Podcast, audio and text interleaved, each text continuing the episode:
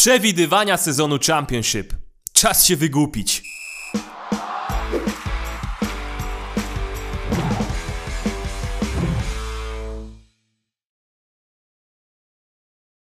No witam serdecznie na kanale Piłkarzyki. Materiał jest długi, więc nie przedłużam. Informacje techniczne na start. Za chwileczkę połączymy się z Maćkiem Łaszkiewiczem, który razem ze mną będzie się wygłupiał. Maćkiem Łaszkiewiczem z angielskiego Espresso i będziemy starać się przewidzieć sezon. Jest to zadanie niezwykle karkołomne, bo trudne jest już przewidywanie tabeli Premier League, w Championship, ho, ho, ho, ho, jeszcze inna informacja, linki do mediów społecznościowych związanych z Maćkiem również znajdziecie e, poniżej materiału, no i ja przypominam, że jest możliwość słuchania mnie na antenach Viaplay, konkretnie przy spotkaniach Huddersfield-Burnley, dzisiaj, czyli w piątek, no i w sobotę, jutro starcie Cardiff z Norwich również skomentuję, serdecznie zapraszam, a teraz łączymy się z Maćkiem. No i ruszamy. Witam serdecznie Maćka Łaszkiewicza, redaktora angielskiego Espresso, największego kibica Swansea City w Polsce. Witam cię serdecznie Maćku. Dzień dobry, cześć, witam cieplutko. Oj, sezon wraca. Czekaliśmy na niego trochę, chociaż powiem szczerze, że tak dużo się działo w tym tak zwanym międzyczasie od momentu zakończenia playoffów do startu sezonu, chodzi mi o rynek transferowy, chodzi mi o pre-season, że nie czuję jakby to było jakoś bardzo dawno temu. Chodzi mi o ostatni mecz poprzedniej kampanii, ale stęskniłem się e, za meczami rozgrywanymi w Championship, więc z wielką przyjemnością będę dzisiaj Maćku z Tobą rozmawiał i wygłupiał się, bo tak trzeba do tego podejść. Będziemy przewidywać tabelę Championship, jak e, przewidywanie tabeli Premier League można nazwać procesem nie do końca przemyślanym, bo on zawsze wiąże się z wystawianiem samego siebie na ostrzał. Ja coś o tym wiem.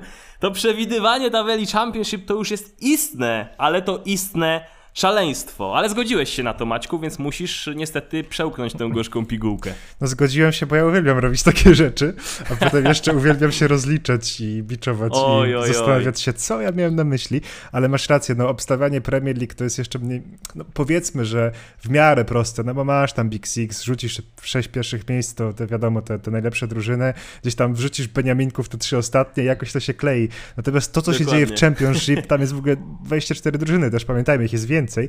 E, I na przykład to, co się działo w zeszłym Oj, sezonie tak. z Nottingham Forest, no to kto mógł przewidzieć, że Nottingham Forest najpierw zacznie sezon od jednego Nikt. punktu w pierwszych siedmiu kolejkach, a potem wystrzeli na czwarte miejsce i awansuje z playoffów do Premier League. No absolutnie e, szalona liga, natomiast robimy to. Ja jestem podekscytowany, szczerze mówiąc. No ja też, ja też. Jestem też podekscytowany liczbą komentarzy, którą, które mogą się pojawić pod koniec sezonu, pod tym materiałem, kiedy ludzie będą wracać e, do tych naszych przewidywań, bo tak może być.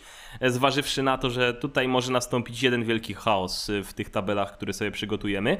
Ważne uwagi techniczne na start. Postaramy się, żeby ta rozmowa była merytorycznym, treściwym podcastem, ale będziemy mimo wszystko się dyscyplinować, żeby to nie były trzy godziny, bo też e, musimy szanować wasz czas. My oczywiście dwaj pasjonaci z chęcią byśmy tyle pogadali, ale wiadomo, że przed startem sezonu trzeba mieć też odpowiednią chwilkę na odsapnięcie i nabranie oddechu przed startem z zmagań. Po drugie, nie konsultowaliśmy z Maćkiem naszych tabel, więc będziemy to czynić już za chwileczkę. Będziemy sami siebie zaskakiwać. No i po trzecie, podzieliłem sobie e, to przewidywanie tabeli na sześć segmentów, jeżeli dobrze liczę. Będziemy przyznawać, jeżeli wszystko pójdzie zgodnie z planem, założeniem, punkty pod koniec sezonu, już po zakończeniu tego sezonu, jak będzie znany kształt playoffów może. O, bo sezon Championship zawsze jest wydłużony o playoffy, a my będziemy rozliczać się w momencie, kiedy będą znane playoffy. Mm, no i zrobimy tak. Punktujemy mistrza, wicemistrza, zespoły, które grają, będą grały w playoffach, miejsca od 7 do 14, spoglądam tutaj na tablicę, bo sobie wszystko rozpisałem, miejsca od 15 do 21 i miejsca spadkowe, więc to jest 6 segmentów mm, i za to będziemy przyznawać punkty. Te miejsca po kolei będą mniej istotne w konkretnych blokach, więc jeżeli między 7 a 14 ktoś z nas da miejsce 14, a ten zespół zajmie miejsce 7, to nie będzie jakichś wielkich traum. Jeżeli ktoś się wstrzeli idealnie, to na pewno tam pokombinujemy z punktacją, ale nie będzie tak, że będą jakieś duże minusy czy coś w tym stylu. Tak do tego podszedłem, bo to jest zbyt nieprzewidywalna liga, żeby tutaj z dużą pewnością e, cokolwiek powiedzieć. Ale W ramach zabawy oczywiście my podejmujemy się tego zadania, które sami sobie zaaplikowaliśmy, więc lecimy. Rozpoczynamy od spadkowiczów i najpierw poproszę o głos Maćka, jak on widzi trzy zespoły spadające do League One. Ja powiem tak, żeby w ogóle przewidzieć spadkowiczów, to trzeba, było, trzeba się znać na ekonomii, trzeba się znać na klubowych finansach i trzeba przewidzieć, kto dostanie ile minusowych punktów w tym sezonie tak naprawdę, bo no, to jest czynnik Prawda. tak naprawdę bardzo mocno gdzieś tam kształtujący tę tabelę Championship w ostatnich latach i nie da się ukryć, że praktycznie co roku e, spada jakaś drużyna, która no, została po prostu z jednej strony skrzywdzone tymi ujemnymi punktami, no ale z drugiej strony też w większości przypadków, czy nawet we wszystkich przypadkach były zasłużone. No i myślę sobie, że taką drużyną może być w tym sezonie Birmingham City. Pokusiłem się o, o coś takiego, że, że to jest ekipa, która okay. gdzieś tam jakieś takie problemy, raz, że piłkarsko nie wyglądała w ostatnich latach dobrze, e, ma w tym momencie takiego trochę niedoświadczonego, świeżego totalnie menedżera, czyli Johna Oistasa, jeżeli Just, dobrze... Justice, John okay, Justice, Justice, tak. O, absolutnie w no. ogóle nazwisko, z którym miałem ogromne problemy, więc takie trochę nawet nie brytyjskie, ale nieważne. E, no i to jest, e, to jest taka drużyna, która właśnie w kontekście na przykład Przemysława Płachety, bo myślę, że kibice będą się trochę tą ekipą interesować, no nie spodziewam się fajerwerków, zdecydowanie nie, e, więc myślę, że przy ewentualnych jeszcze jakichś problemach finansowych może być problem z tym, żeby się utrzymać. E, do tego na pewno dorzucam jednego z Beniaminków i wydaje mi się, że może to być Wigan. E, ekipa co prawda teoretycznie najsilniejsza, bo ta, która wygrała Ligę w zeszłym sezonie, natomiast też mamy ten czynnik trochę niedoświadczonego menedżera, który nie miał jeszcze okazji się sprawdzić na tym poziomie Championship, czyli Liama Richardsona, trochę takiego już zawod... menedżera, który z tym klubem jest związany związany od paru dobrych lat. Natomiast Wigan, które przeszło dosyć sporą transformację w, w League One, musiało wyprzedać praktycznie całą swoją kadrę po spadku. To jest z kolei właśnie drużyna, która um, spadła przez ujemne punkty, przez zdaje się zarząd komisaryczny minus 12, mimo że oni tam kręcili 7 do 0 wyniki, pamiętam w tamtym sezonie pod koniec, więc totalnie po prostu e, to był taki piłkarsko niezasłużony spadek, e, więc oni wracają, ale trochę nie jestem tej drużyny przekonany. No i trzecią drużyną w tej, w tej jakby w tych naszych przewidywaniach w tym segmencie jest Blackpool u mnie, e, czyli ekipa, w której się ostatnio zmienił menedżer, ponieważ Neil Critchley mhm. odszedł do Aston Villa pomagać Stevenowi e, Gerardowi. Ekipa, która mnie w zeszłym sezonie zaskoczyła, bo była bardzo ciekawym Beniaminkiem, który naprawdę może się zbytnio niczym nie wyróżnił na tle ligi, mhm. na pewno nie tak jak Coventry na przykład, natomiast no, był to zespół, który e, zrobił dobrą robotę, ale wydaje mi się, że trochę liga się już tego Blackpool nauczyła i ta kadra cały czas jest e, no co tu dużo mówić, to nie powala na kolana, więc to jest jakby moja trójka. E, trochę poszedłem jakby od tej najsilniejszej drużyny, bo ustawiłem sobie Blackpool na ostatnim, Wigan na 23, a Birmingham na 22. Natomiast tak jak już mhm. mówiłeś wcześniej, to w sumie nie ma większego znaczenia. Nie ma znaczenia, bo rozliczamy się z Beniaminków, przepraszam, z Beniaminków, ze spadkowiczów mhm. samych, a nie z konkretnych pozycji. E, a jeszcze ciekawostka, taka dwocem, bo ja akurat Birmingham mam trochę wyżej. E, to jest tak, e, spotkałem się z, z, kilkoma różnymi wymowami tego nazwiska szalonego, e, więc ja już sam jestem zagmatwany też. Jest Justice, Justas albo Justace chyba, tak. W każdym razie to samo było przy Filoginie Bajdesie, nie wiem czy kojarzysz, też nie wiadomo było jak to wymawiać, czy Filogin Bajdes, czy Bidas, czy Bidays masakra. W każdym razie rzeczywiście nowa postać, ale ja już zdradzam, że Birmingham jest u mnie wyżej. E, niemniej jednak zastanawiałem się, czy by ich nie wpuścić w strefę spadkową. E, może zbyt optymistycznie podszedłem do przekazów dnia, które płyną do nas z San Andrews, e, ale o tym za chwileczkę. U mnie spadkowicze są bardzo podobni jak u ciebie, Maćku, bo no kolejno może pójdę od 24 miejsca po mhm. 22, więc zrobię odwrotnie. Na 24 mam Rotherham. No, The Millers to jest taka ekipa, oni są fajni, no, regularnie widujemy ich na podwórku Championship. Czasami jak za Warburtona coś ciekawszego zagrają ale ogólnie rzecz biorąc, ja ich traktuję jako taki zespół, który no nie może mieć wielkiej przyszłości w Premier League, bo o ile e, zespoły, nie wiem, pokroju Bournemouth, grające na małych, kameralnych stadionach, jakimś dziwnym zbiegiem okoliczności zainstalowały się mm, w naszych głowach, w naszych pamięciach e, i ugruntowały swoją pozycję jako zespoły, które mogą do tej Premier League wracać, to takie zespoły jak Rotherham, no z bardzo, że tak powiem, marginalnych przestrzeni angielskiej piłki, jeżeli popatrzymy na pozycję tych naprawdę zasłużonych pokaźnych klubów. E, jeszcze zespoły tak jak Rotherham grające na stadionie bardzo, ale to bardzo, jeszcze bardziej kameralnym niż Vitality Stadium, no to nie są zespoły moim zdaniem, które mogą um, narobić jakiegoś hałasu. Tym bardziej, że Rotherham bodajże, e, popraw mnie jeżeli się mylę, Rotherham i Wigan to są dwa najmłodsze zespoły w ogóle, z najmniejszą historią w e, Championship, to też o czym świadczy. Wigan ma jednak troszeczkę więcej chyba do powiedzenia, jeżeli chodzi o markę. Ale co paradoksalne, albo może nie do końca. No właśnie. I, i też pamiętny mecz finałowy e, z bramką Bena Watsona. Też e, Ale do, tak. tego nie, do tego nie wracamy w tej chwili, bo to odgrywa małą, marginalną również rolę. Mm, drugim spadkowiczem u mnie jest Blackpool, trzecim Wigan. I teraz słówko o każdym z nich. No bo o Roderam też mógłbym mówić troszkę, coś tam sobie nawet przygotowałem, jakieś notatki do powiedzenia, ale, ale szkoda czasu, bo będziemy na pewno się z Maćkiem rozgadywać o górze tabeli. Ja się jeszcze odniosę do tego Roderam, ale, ale kontynuuj. Tak, tak, no poproszę cię o jakiś adwocem jak najbardziej. E, Blackpool u mnie na miejscu 23. E, ogólnie ja zauważyłem, że e, w Blackpool nie ma za dobrych morali, takich jakichś wśród fanów i wśród dziennikarzy, którzy się zajmują tym zespołem. Spojrzałem sobie e, na Langs Live, e, czyli na mm, ten portal, w zasadzie prasę lokalną, która się zajmuje zespołami z Lancashire, czyli z Bernie, Blackburn, e, no i między innymi właśnie Blackpool, tam jeszcze Fleetwood jest, no nieważne. W każdym razie tam, tam takie nastroje nie do końca fajne, pomimo tego, że Michael Appleton, który przejął ten zespół, podobno chce grać bardziej ofensywnie, e, bardziej płynnie, przejrzyście i przyjemnie dla oka niż Neil Critchley. No do Ale tego trzeba mieć piłkarzy jednak, jednak tutaj Do nie tego trzeba mieć piłkarzy.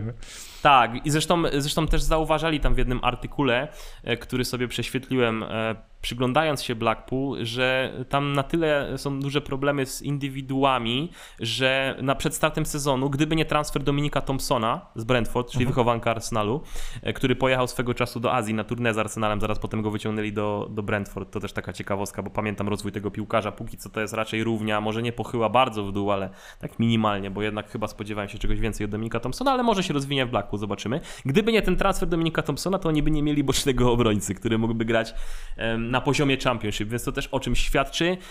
No i to, co powiedziałeś, wyciągnąłeś mi praktycznie argument e, z ust, mianowicie do tego, żeby grać 4-3-3 i ładną piłkę, trzeba mieć wykonawców, trzeba mieć piłkarzy, a zaraz się może okazać, że odejdzie Josh Bowler, czyli gwiazda tego zespołu, piłkarz absolutnie fundamentalny do tego, co grał Neil Critchley i Blackpool w zeszłym sezonie, no i może być po prostu ciepło, e, więc no dla mnie to jest duża niepewność i ja stawiam, tym bardziej, że widzieliście, co widzieliśmy? Widzieliśmy baty od Leeds i baty od Evertonu preseasonie. Takie Od Evertonu konkretne. to powiem ci szczerze, że... Od Evertonu, który przegrał 4-0 z Minnesotą i przegrał 2-0 z Arsenalem, a mógł przegrać znacznie więcej.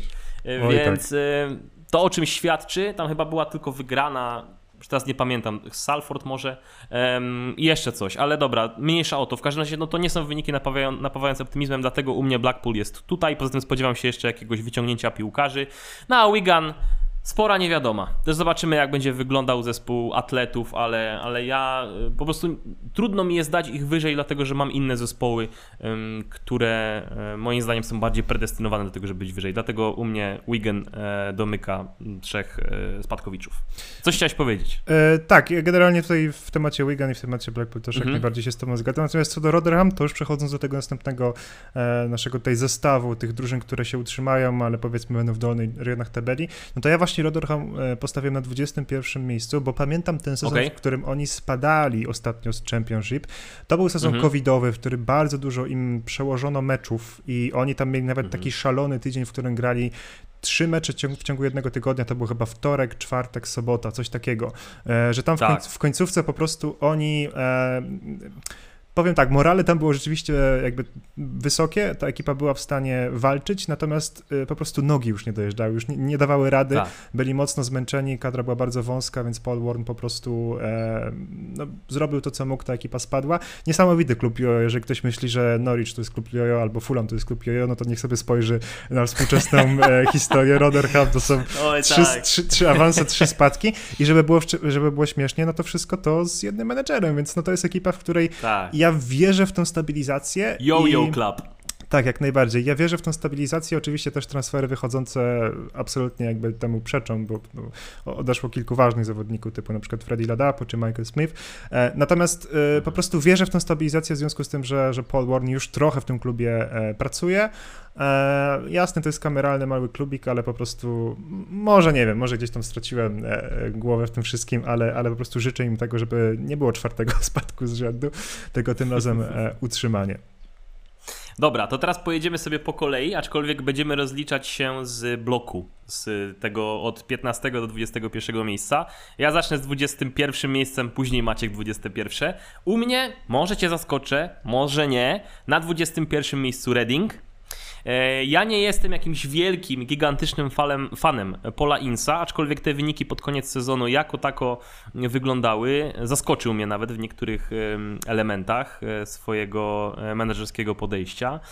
No jest transfer Jeffa Hendricka i przysłuchując się ostatnio letnim podcastom na The Athletic, słuchałem sobie z no, podcastu poświęconego Newcastle. Mhm. No i tam się śmiali, że Jeffa Hendricka powinien zatrudniać klub tylko na jeden mecz, bo to jest gość, który wchodzi do drużyny, strzela gola albo daje asystę w swoim debiucie i później coraz cichszy, coraz cichszy, aż staje się takim harcerskim milczkiem. I nie do końca wiele ma do powiedzenia, ale uważam, że Jeff Hendrick to jest absolutnie standard championship, więc ciekawy transfer.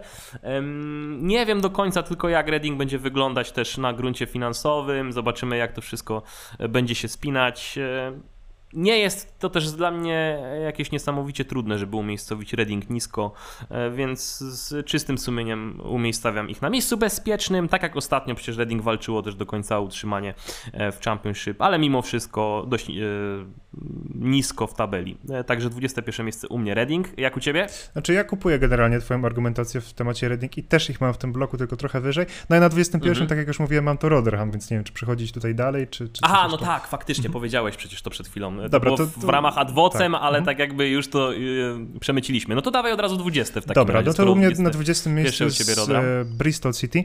E, okay, może okay. delikatne zaskoczenie, bo wydaje mi się, że gdzieś tam cały czas to postać Nigela Pearsona każe myśleć, że uda im się gdzieś tam wyhaczyć jakieś wyższe miejsce. Natomiast mnie kompletnie Nigel Pearson nie kupił w zeszłym sezonie. No to jest ekipa, która o, tak. nie zrobiła w zasadzie kroku do przodu. Na początku poprzedniego sezonu wyprzedała prawie pół składu i mam wrażenie, że cały czas nie potrafią e, się jakoś z tym pogodzić i, i jakoś po tym wszystkim otrząsnąć. Więc e, oczywiście może być taka historia, że Nigel Pearson traci pracę w siódmej kolejce, tak, po siódmym meczu, potem przychodzi ktoś tak. nowy i Bristol robi awans, tak, czy coś takiego. Dokładnie, dokładnie. E, natomiast tak gdzieś zdroworozsądkowo ja po prostu stawiam na to, że oni mogą mieć trudny sezon, bo ta kadra po prostu wygląda no przeciętnie, co, co tu dużo mówić i też mhm. po prostu Nigel Pearson, to, ten styl gry mnie też kompletnie jakby ja go nie kupuję, więc to jest, to jest mhm. moja drużyna numer 20. Czekam na twoją. E, Okej, okay. i dobrze, że to powiedziałeś. To jest bardzo ważna rzecz. Zapomniałem to, tego, to wyłożyć, przepraszam, w tych uwagach technicznych. Pamiętajcie, zwracam się teraz do słuchaczy, tudzież widzów, że my zakładamy, kompletnie irracjonalnie, że jeden menadżer dotrwa do końca sezonu z daną drużyną. W sensie y, jakby rozpisując to wszystko na tej naszej tabeli, bo musimy się o coś oprzeć, ale Maciek poruszył bardzo ważną kwestię. Może być tak, że tak jak w przypadku Forest, zmieni się menadżer po kilku kolejkach, Chris, Chris Hutton poleci, no i wejdzie wielki, niesamowity Steve Cooper albo jakiś inny tego typu menago, no i wyprowadzi zespół na prostą, więc no to jest wróżenie z fusów, ale musieliśmy się o coś oprzeć. Musiałem to teraz dopowiedzieć, żeby ktoś Jasne. się nas nie czepiał później. E, u mnie na 20 miejscu niespodzianka, Maćku. Bristol City. nie konsultowaliśmy no, tego. Jesteśmy, nie konsultowaliśmy, ale jesteśmy idealnie zgodni. W zasadzie mógłbym powiedzieć Twoją argumentację. Y, powiedziałbym tylko, że dostrzegam pewne pozytywy. Na pewno super transfer, moim zdaniem, Cal Naismith E, piłkarz, który, który może dać sporo tej drużynie. E, za darmo przyszedł z Luton, skończył mu się kontrakt i tam od razu, kiedy pojawiło się Bristol Series ofertą na horyzoncie, to Cal Naismith tę ofertę przyjął, więc to wygląda na pewno optymistycznie, ale poza tym no nie wiem, tam jeszcze Sykes przyszedł, jest takich godnych wyróżnienia transferów, ale tak jak powiedziałeś, to, to nie jest kadra, która pozwala myśleć o playoffach w tej chwili. Więc ja też nie dostrzegam jakichś wielkich argumentów za tym, żeby Bristol umiejscowiać wyżej. Nigel Pearson jest dość specyficznym menadżerem i, i to jest dyplomatycznie powiedziane, moglibyśmy nagrać osobny podcast o Nigelu e, Pearsonie, e, więc e, on oczywiście na pewno będzie miał swoje momenty chlubne bądź niechlubne, takie z których go zapamiętamy, jeżeli dotrwa do jakichś tam głębszych obszarów sezonu, bo to też jest ważna rzecz, którą podkreśliłeś, ale ja tutaj nie wróżę jakiejś wielkiej piłki. No mam swojego ulubieńca, który w klubie pozostał i cały czas jest, ostatnio wywiad udzielał, Andy Weiman, wracał do zespołu nieco później, na drugą drugą część sezonu, ale, ale też tam różnice robił. Z tym, że no tak jak mówię, no to, to nie są jakieś wielkie e, petardy, więc dla mnie Bristol City, pomimo całkiem ciekawej pozycji na rynku angielskim e, i oddanej braci kibicowskiej, chociaż też różnie z tym bywało, to jest zespół na 20 miejsce i, i ja to tak widzę. E, dobra, to co? 19 miejsce u mnie teraz, żeby tak na zmianę mhm. się wymieniać na zmianę wymieniać masło maślane, nieważne. U mnie na 19 miejscu jest ekipa Birmingham City, więc tak jak mówiłem, ona będzie wyżej, ale ona też nie jest wysoko. Mniej więcej Zespół... podobne rejony powiedzmy, czyli tak, dół tabeli e, po prostu.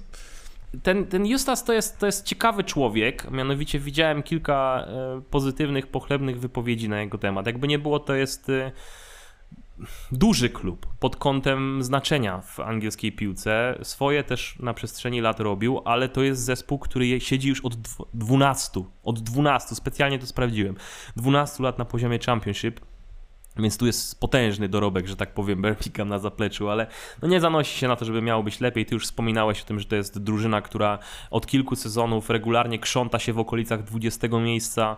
Raz jest lepiej, raz jest gorzej, raz im się udaje złamać serię e, Brentford wygranych meczów e, jakimś cudem przy posiadaniu piłki rzędu 25%, żeby później się skompromitować. E, więc na San Andrews mają śmiesznie, ale no też tutaj jakichś wielkich tych piłkarskich y, motorów napędowych, które mogłyby zmienić obraz tego zespołu, nie widzę. Co ciekawe, e, uwaga dla kibiców Arsenalu poboczna, będzie kogo śledzić, bo oczywiście mm, w zespole pojawił się e, Austin Trusty, e, czyli piłkarz, który był znany jako ten drugi amerykański nabytek mm, w związku z tymi obwieszczeniami transferowymi, które mieliśmy w zimie, więc ciekawy będzie się przyglądać Trustiemu, bo na pewno będę miał na niego radar wyczulony. Dostał piątkę bodajże w zespole, więc ona sugeruje, że on może grać naprawdę konkretną rolę w tej drużynie. E, no i jest ciekawy piłkarz, e, czyli Juninho Bakuna. Nie wiem, jakie ty masz podejście do tego gościa, też jest bardzo e, charakterny, ciekawy, mógłby zrobić więcej w swojej karierze, ale tak jak jego brat, czyli Leandro Bakuna, coś go tam zawsze powstrzymywało, ale to z tych piłkarzy, których chciałbym docenić, to w zasadzie mm, są postaci, które można wyróżnić od tak, a później zaczynają się już problemy, więc u mnie na miejscu 19 Birmingham City. U ciebie? No to tak, no to ja tutaj oczywiście też zgadzam się z twoją argumentacją na temat Birmingham, bo no ja umieściłem ich niżej, więc zgadzam się podwójnie, można tak powiedzieć. E, ja na 19 mam Sunderland, no i to jest... E, okay. Już się wystrzelałem ze wszystkich Beniaminków, tak naprawdę Sunderland według mnie będzie tym najsilniejszym, mimo że wszedł z playoffów, natomiast no bardzo cenię menedżera Alexa Neila, który jest naprawdę na standardy Championship moim zdaniem jest idealnym menedżerem, zresztą jego przyjście do Sunderlandu to tak naprawdę no niesamowicie jakby to się wszystko tam jakoś udało szczęśliwie szczęśliwy z happy endem e, w, w finale playoffów, bo tak naprawdę od 19 lutego on nie przegrał meczu w Sunderlandzie, więc skończył, mhm. skończył naprawdę ten sezon znakomicie. Natomiast ktoś może powiedzieć, że w sumie 19 to jest trochę nisko jak na taką markę jak Sunderland, no ale jednak to jest Beniaminek i ta różnica poziomów między tak. League One a Championship, mimo że tak. czasami on jest, ona jest zakrzywiana w przypadku na przykład, nie wiem, Sheffield United czy Barnsley, które dwa lata temu awansowało, nie, Barnsley, przepraszam, Barnsley akurat była ekipą, która najpierw się utrzymała a potem weszła trochę mhm. wyżej. E, no ale okej, okay, jakby abstrahując od tego wszystkiego, po prostu uważam, że będzie to najlepszy z Beniaminków. To 19 miejsce może być wyżej jak najbardziej. Myślę, że, że to jest bardzo solidna marka, oczywiście piękny stadion, dużo fanów i tak dalej, e, ale ta różnica poziomów tutaj tak skłaniamy do tego, żeby, żeby jakoś ich umieścić na tym 19 trochę niższym, niższym miejscu. Chcesz się odnieść? No i dawaj, czy, czy od, razu, mhm. od, razu, od razu wyższe miejsce u Ciebie. Dobra, no to ja tutaj 18 mam Reading, jeżeli dobrze pamiętam, to Ty już o nich powiedziałeś parę słów, tak? Miałeś ich e, niżej? Mhm. Więc, tak, tak, tak, tak, więc no to jest ekipa, która no, moim zdaniem bardzo mocno się osłabiła po odejścia Johna Swifta, Josha Lorenta, Michaela Morrisona. No mógłbym wymieniać tych piłkarzy jeszcze, jeszcze pewnie ze dwóch, więc, więc drużyna, która po prostu e, fatalny ten poprzedni sezon. Też nie jestem fanem Pola Insa, więc e, tam też są możliwe jakieś problemy finansowe. Oni przecież mieli ujemne punkty w zeszłym sezonie, więc e, spodziewam się trudnego e, sezonu ich, w ich wykonaniu. E, może nawet to 18 miejsce trochę na wyrost, no ale powiedzmy, że właśnie w, tej, w, tym, w tym bloku drużyn, które raczej nas tutaj e, rozczarują. Okej, okay, e, rozumiem jak najbardziej. U mnie na miejscu 18 jest ekipa Preston. I ona teoretycznie mogłaby być wyżej. Kusiło mnie, żeby dać Preston wyżej, ale kurczę, ja mam cały ja czas problem zaskoczony. z tą... Ja mam cały czas problem z tą ekipą, bo ja uważam, że oni się mogą nagle spektakularnie wywrócić i z miejsca w okolicach, dajmy na to 10 albo 9, zacząć tracić punkty i wylądować na miejscu 17. Też miałem ogromny problem z Preston, bo ja chciałem ich dać dużo wyżej, ale um, niestety liczba zespołów, która była po drodze, y, która moim zdaniem powinna, albo przynajmniej ma większe ciśnienie na to, żeby być wyżej, jest tak duża, że mi po prostu zepchnęło to Preston. I tak się wbiłem z myślami, no dobra, wsadzę ich trochę wyżej, no ale znowu no nie mogę ich dać niżej niż na przykład ten zespół, o którym będę mówił za chwilę. Chociaż wiem, że to Preston powinno być wyżej, więc to jest w zasadzie chyba mój największy um, jakby to powiedzieć, to nie jest czarny koń, odwrotność czarnego konia, może tak jakoś to powinienem ująć albo zamknąć w argumentacji. No jest to zespół, który powinien być znacznie wyżej, ale jest niżej z uwagi na różnego rodzaju problemy związane z próbą przewidzenia sezonu w przypadku innych ekip. Ale Niektórzy mówią, że wszystko to, co przed ale jest nieważne. E, ta ekipa ma naprawdę ciekawe, fajne papiery na to, żeby zrobić e, coś spektakularnego w tym sezonie. Dostrzegam tu potencjał e, na to, żeby The Lily Whites e, większą część kibiców zaskoczyli. To jest też względnie anonimowy klub, ale ciekawe nazwiska już udało się do zespołu sprowadzić, już do tego zespołu sprowadzić, przepraszam, e, jeszcze do tego zespołu sprowadzić dwa ciekawe, albo przynajmniej dwa ciekawe nazwiska. Freddie Woodman i, i Troy Parrott to są piłkarze, którzy kibicom Premier League są absolutnie znani, nie anonimowi. Więc no, tak jak mówię, no, miałem opory, ale ostatecznie u mnie na miejscu um, 18 Preston. Liczę, się, że się do tego za chwileczkę odniesiesz i podejrzewam, że dałeś ich po prostu wyżej. No a na miejscu 17 u mnie będzie ekipa Sunderlandu. E, ty już powiedziałeś kilka ważnych rzeczy. E, nie chcę powiedzieć, że nie wierzę w Aleksanila, bo widziałem też e, przed nagrywaniem tego materiału niektóre spektakularne typy, które kwalifikują, albo inaczej klasyfikują Sunderland na miejscach e, od 10 w górę, jako ten sensacyjny zespół, który może namieszać. No na pewno Stadium of Light będzie twierdzą, powinno być przynajmniej, e, stojącą za zespołem, chociaż też w ostatnich latach różnie z tym staniem zespołem bywało. Mm, ale to jest jednak przeskok. Ty już powiedziałeś dużo na ten temat. Y, jakość tej drużyny nie podskoczyła jakoś znacząco. To nadal jest zespół, który jest wart okolicy 20 milionów euro. Jak sobie porównamy do najlepszych, do zespołów, które warte są ponad 100 milionów euro więcej, to jest margines. Więc pomimo dobrego ducha na pewno w tej drużynie i pomimo przewagi, którą jest Stadium of Light, e, może być problematycznie. E, poza tym e, Steinenware na południe Anglii, do Londynu, do Midlands jest kawałek, więc jestem ciekawy, jak piłkarze będą reagować na, na skompresowany terminarz. Pamiętajmy, że jest sezon z Mistrzostwami Świata. Zobaczymy, jak te podróże się odbiją na samej ekipie. Absolutnie moim zdaniem mm, do wybronienia argumentacja i wybór, więc na miejscu 17 u mnie Sunderland i słucham. Twoje, twoje zestawienie. No twoje 17 tym, i 16. Mhm. Z tym Sunderlandem właśnie tutaj jest ta różnica niewielka, tylko dwa miejsca tak naprawdę między nami. W przypadku Preston ta różnica będzie na pewno większa, bo to jest Dałeś, dałeś ich do playoffów? Eee, nie Albo dobra, nie mów, nie, nie, nie spoileruję. Nie, nie, nie, nie spoileruj, nie spoileruj. Spokojnie, do tego wszystkiego przejdziemy. E, nie dałem, e, ale spokojnie, jakby e, przechodząc już do tego mojego 17 miejsca, chociaż w sumie fajnie wyszło, że 16-17 to jakby mogę powiedzieć razem, bo to są dwie drużyny, które e, miały bardzo dobry poprzedni sezon, no może jedna miała bardzo dobry, druga miała po prostu dobry, natomiast w mhm. tym momencie obie ekipy wydaje mi się, że będą pikować w dół, że, że może ich czekać pewnego rodzaju kryzys, no i to jest Blackburn Rovers oraz Huddersfield Town.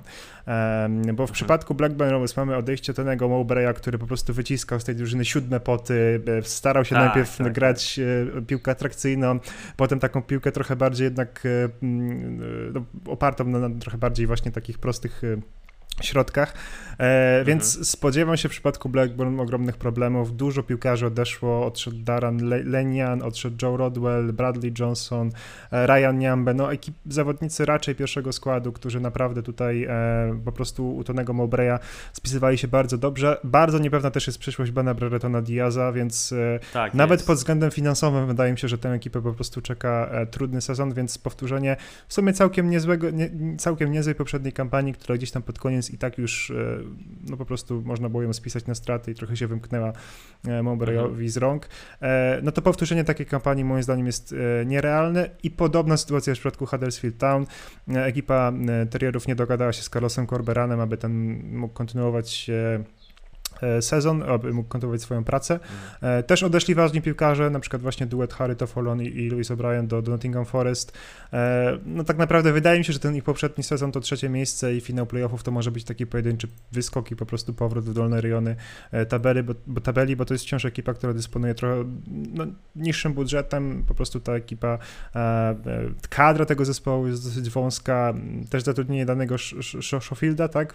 To było takie pójście mhm. trochę po, po, po, tak, tak, e, właśnie wymowy nazwisk i tak dalej. Trochę takie pójście Bo to po... nie jest tak jak, ma, to nie, on się nie zapisuje tak jak Michael Scofield, popularny bohater serialu Prison Break, tylko przez CH, tak, jest to zwodnicze. E, ale kolejny nowy, nowy nabytek może, e, może nie nowy nabytek, nowy menedżer na scenie tak, jak menadżerów, więc... Trochę już związany z Huddersfield oczywiście, wcześniej też tak, można gdzieś tak, tam tak. było już się zapoznać z sylwetką tego menedżera. Dużo w Huddersfield będzie zależeć od, od, formy Sorby Tomasa, wydaje mi się, że to jest piłkarz, który powinien wziąć to wszystko na barki, e, no ale to nie jest też zawodnik z takim doświadczeniem i z takimi aż umiejętnościami, żeby tę ekipę, żeby zastąpić O'Briana i tam pójść właśnie tak. w, w, w, w przypadku tego poprzedniego sezonu w okolice playoffów, więc tak to z mojej strony wygląda. Słucham twoje typy, chyba że też tutaj chcesz się do tego odnieść, co właśnie powiedziałem.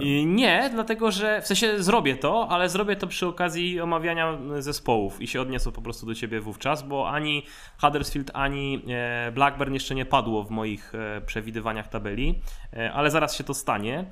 Zaczniemy od Huddersfield, bo to jest miejsce 16 u mnie ogólnie to jest rzecz, której mógłbym się wstydzić, jako ktoś, kto sympatyzuje z e, Huddersfield. E, naleję sobie wody aż z wrażenia, bo za chwilę mi się skończy, a e, oczywiście muszę nawilżać e, aparat mowy, bo inaczej mogą być potknięcia, więc zrobiłem to, przepraszam najmocniej wszystkich. E, lokowania produktu starałem się nie umiejscawiać, ale wracając na ziemię. Mm, Huddersfield to jest wielki znak zapytania, bo ogólnie rzecz biorąc, ja czytałem, nie wiem czy też natknąłeś się na to, a jak nie to polecam, zobacz sobie, bo wypuścili niedawno oświadczenie Dina Hoyla, to najnowsze a propos zmian, które zaszły w klubie w ostatnim czasie. To jest najnowsza aktualizacja już na stan, e, znaczy na moment po odejściu Corberana, poprzedni był jeszcze e, taki jakby audyt wewnętrzny, który jest zakuty w to oświadczenie Dina Hoyla e, w momencie, kiedy Corberan był z drużyną, e, z tego co się orientuje. E, więc to jest zmiana potężna o 180 stopni, chociaż jakby niektórzy fizycy kwantowi powiedzieli, to żadna zmiana.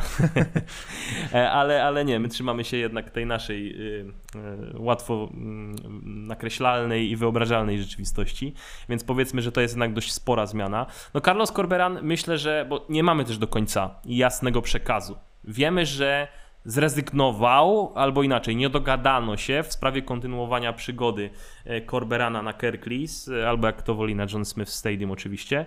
E, no ale chyba obraz jest jeden, Maćku, i zgodzimy się co do tego. No, po prostu wyciągnięcie piłkarzy z tego zespołu, brak konkretnych, poważnych wzmocnień, problemy finansowe, o których mówił Dean Hoyle, bo ten zespół ma miał planowany deficyt rzędu 10 milionów funtów za sezon, co udało się w jakiś sposób zneutralizować, wygładzić e, sprzedażą piłkarzy. E, oczywiście bardzo pomógł ten package e, Toffolo i O'Brien, 10 milionów funtów, to jest, to jest naprawdę sporo, spory zastrzyk pieniędzy, ale on też się porozkłada.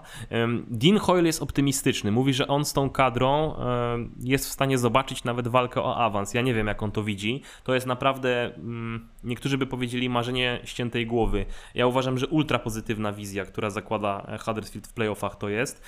Tym bardziej, że mówimy o danym Schofieldzie. On ma niesamowicie dobre papiery i renomę wśród włodarzy, bo Dean Hoyle bardzo go praizował e, w tym okresie przedsezonowym. Mówił, że to jest właściwy człowiek, no ale to jest człowiek bez bio, e, jeżeli chodzi o sylwetkę menedżerską, więc to jest też z tego powodu gigantyczny znak zapytania. Wiesz, to, to, to, może być właściwy człowiek na właściwym miejscu, tylko on musi może mieć być, też, oczywiście. musi mieć pomysł na dosyć ograniczone zasoby ludzkie w tej drużynie. Carlos Carberan miał pomysł Dokładnie. i ten pomysł gdzieś tam kiełkował przez, no nie wiem, półtora roku praktycznie. Pierwszy sezon a pamiętasz, no właśnie, fatalny. A pamiętasz jak było z Huddersfield na tak, początku? Tak. Przecież wszyscy się go chcieli, no nie, nie chcę powiedzieć, że wszyscy się go chcieli pozbyć, bo to jest też przesada, ale było dużo takich, którzy mówili, że słaby sezon, że Corberan nie podołał, że to nie wygląda tak jak powinno. A po drugim sezonie nagle Mesjasz, Zbawiciel, Huddersfield potężny i fantastyczny sezon. Dokładnie Więc tak to tak. mniej więcej wyglądało.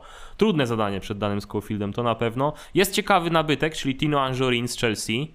Myślę, że kibice Chelsea mogą mieć coś do powiedzenia na temat tego piłkarza. Jestem ciekawy, jak on się zaadaptuje w tej drugiej i trzeciej tercji boiska, bo tam powinien e, funkcjonować najczęściej. E, no ale na papierze ten skład po odejściu Briana i Toffolo e, to nie jest skład. Już zresztą w zeszłym sezonie niektórzy mówili, że to jest zespół na drugą część tabeli, nawet na głębie tak. tej tabeli. Więc środek tabeli moim zdaniem to jest absolutne optimum, jeżeli chodzi o te przewidywania i dlatego ja tutaj stawiam ich na tym miejscu, pomimo tego, że sympatyzuję z Terrierami i nawet trzymałem za nich e, kciuki w tym meczu z e, Forest, chociaż gdzieś tam głęboko oczywiście wewnętrzny kibic Premier League krzyczał, żeby to Forest do Premier League wpuścić. I póki co chyba Maćku się nie rozczarowujemy, bo lato niesamowite. E, Będzie cudowna Forest. przygoda Forest Premier League. Cudowna. Będzie cudowna przygoda, już teraz to wygląda spektakularnie, więc ja się nie mogę doczekać. Ale dobra, e, to było moje miejsce 16 i na miejscu 15 u mnie. Pytanie, czy będziesz tak samo zdziwiony? Możesz być tak samo zdziwiony, bo e, nie wiem, jakie masz podejście do Garego Roweta i jego Millwall, ale możesz ich widzieć wyżej i nie zdziwiłbym się, gdybyś to zrobił.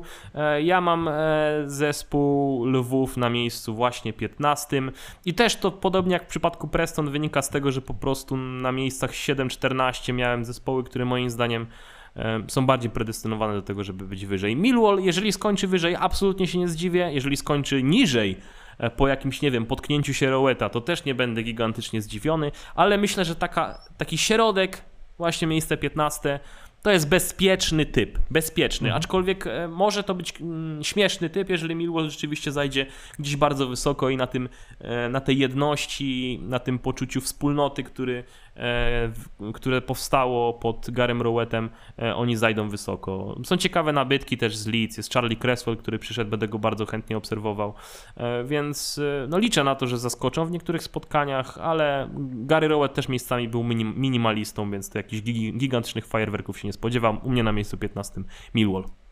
Zgadzam się z tobą w przypadku Mirror, bo co prawda mam ten drużynę troszeczkę wyżej, akurat nie na 15 mhm. miejscu, natomiast generalnie to, jest, to powinien być taki solidny środek tabeli, zresztą oni od kilku dobrych lat tak. są po prostu takim solidnym środkiem tabeli, są idealnym, e, idealną definicją tego, jak powinna być drużyna, która po prostu no, utrzymuje się w lidze i to tyle, chociaż w sumie w tym zeszłym sezonie oni gdzieś tam pod koniec o playoffach mogli przez chwilę tak naprawdę gdzieś tam tak, realnie tak, o tym tak. pomyśleć, Marzyć. ale nawet jak my nagraliśmy, nagrywaliśmy odcinek, e, gdzie tam e, rozważaliśmy właśnie, kto może awansować do, do playoffów, potem do Premier League, to nawet ich nie uwzględniliśmy, więc jakby też Dokładnie. wiedzieliśmy, że to jest ekipa, która jasne, może podskoczyć o parę miejsc, no ale raczej do playoffów nie wejdzie i ostatecznie tak się rzeczywiście mhm. nie stało. Ja o Millwall potem jeszcze powiem parę, parę słów, natomiast e, kończąc tak naprawdę tę naszą, ten nasz blok drużyn, które się e, utrzymują, natomiast e, te, te 15, 21, tak? tak? E, mhm, no to tu u mnie na 15 miejscu jest Coventry, czyli ekipa, która w zeszłym sezonie zagrała bardzo fajny sezon, mieli naprawdę świetne wejście Rozumiem. do ligi. E, na takiej świeżości zagrali naprawdę parę spektakularnych meczów. Świetnie się odnalazł Wiktor Giokeresz. No, no, generalnie klub, któremu można było przez chwilę całkiem fajnie tutaj sympatycznie pokibicować, ale potem jakby im dalej w głąb tego sezonu, tym widziałem, jak ta ekipa delikatnie puchnie i no, boję się, obawiam się troszeczkę, że będzie pewnego rodzaju kontynuacja w tym sezonie. Oczywiście na plus dla Coventry działa fakt, że są cały czas tym samym menedżerem Markiem Robinsem, więc e, oni cały czas mogą budować, cały czas się mogą rozwijać i jakby cały czas jakby wciąż nas zaskakiwać.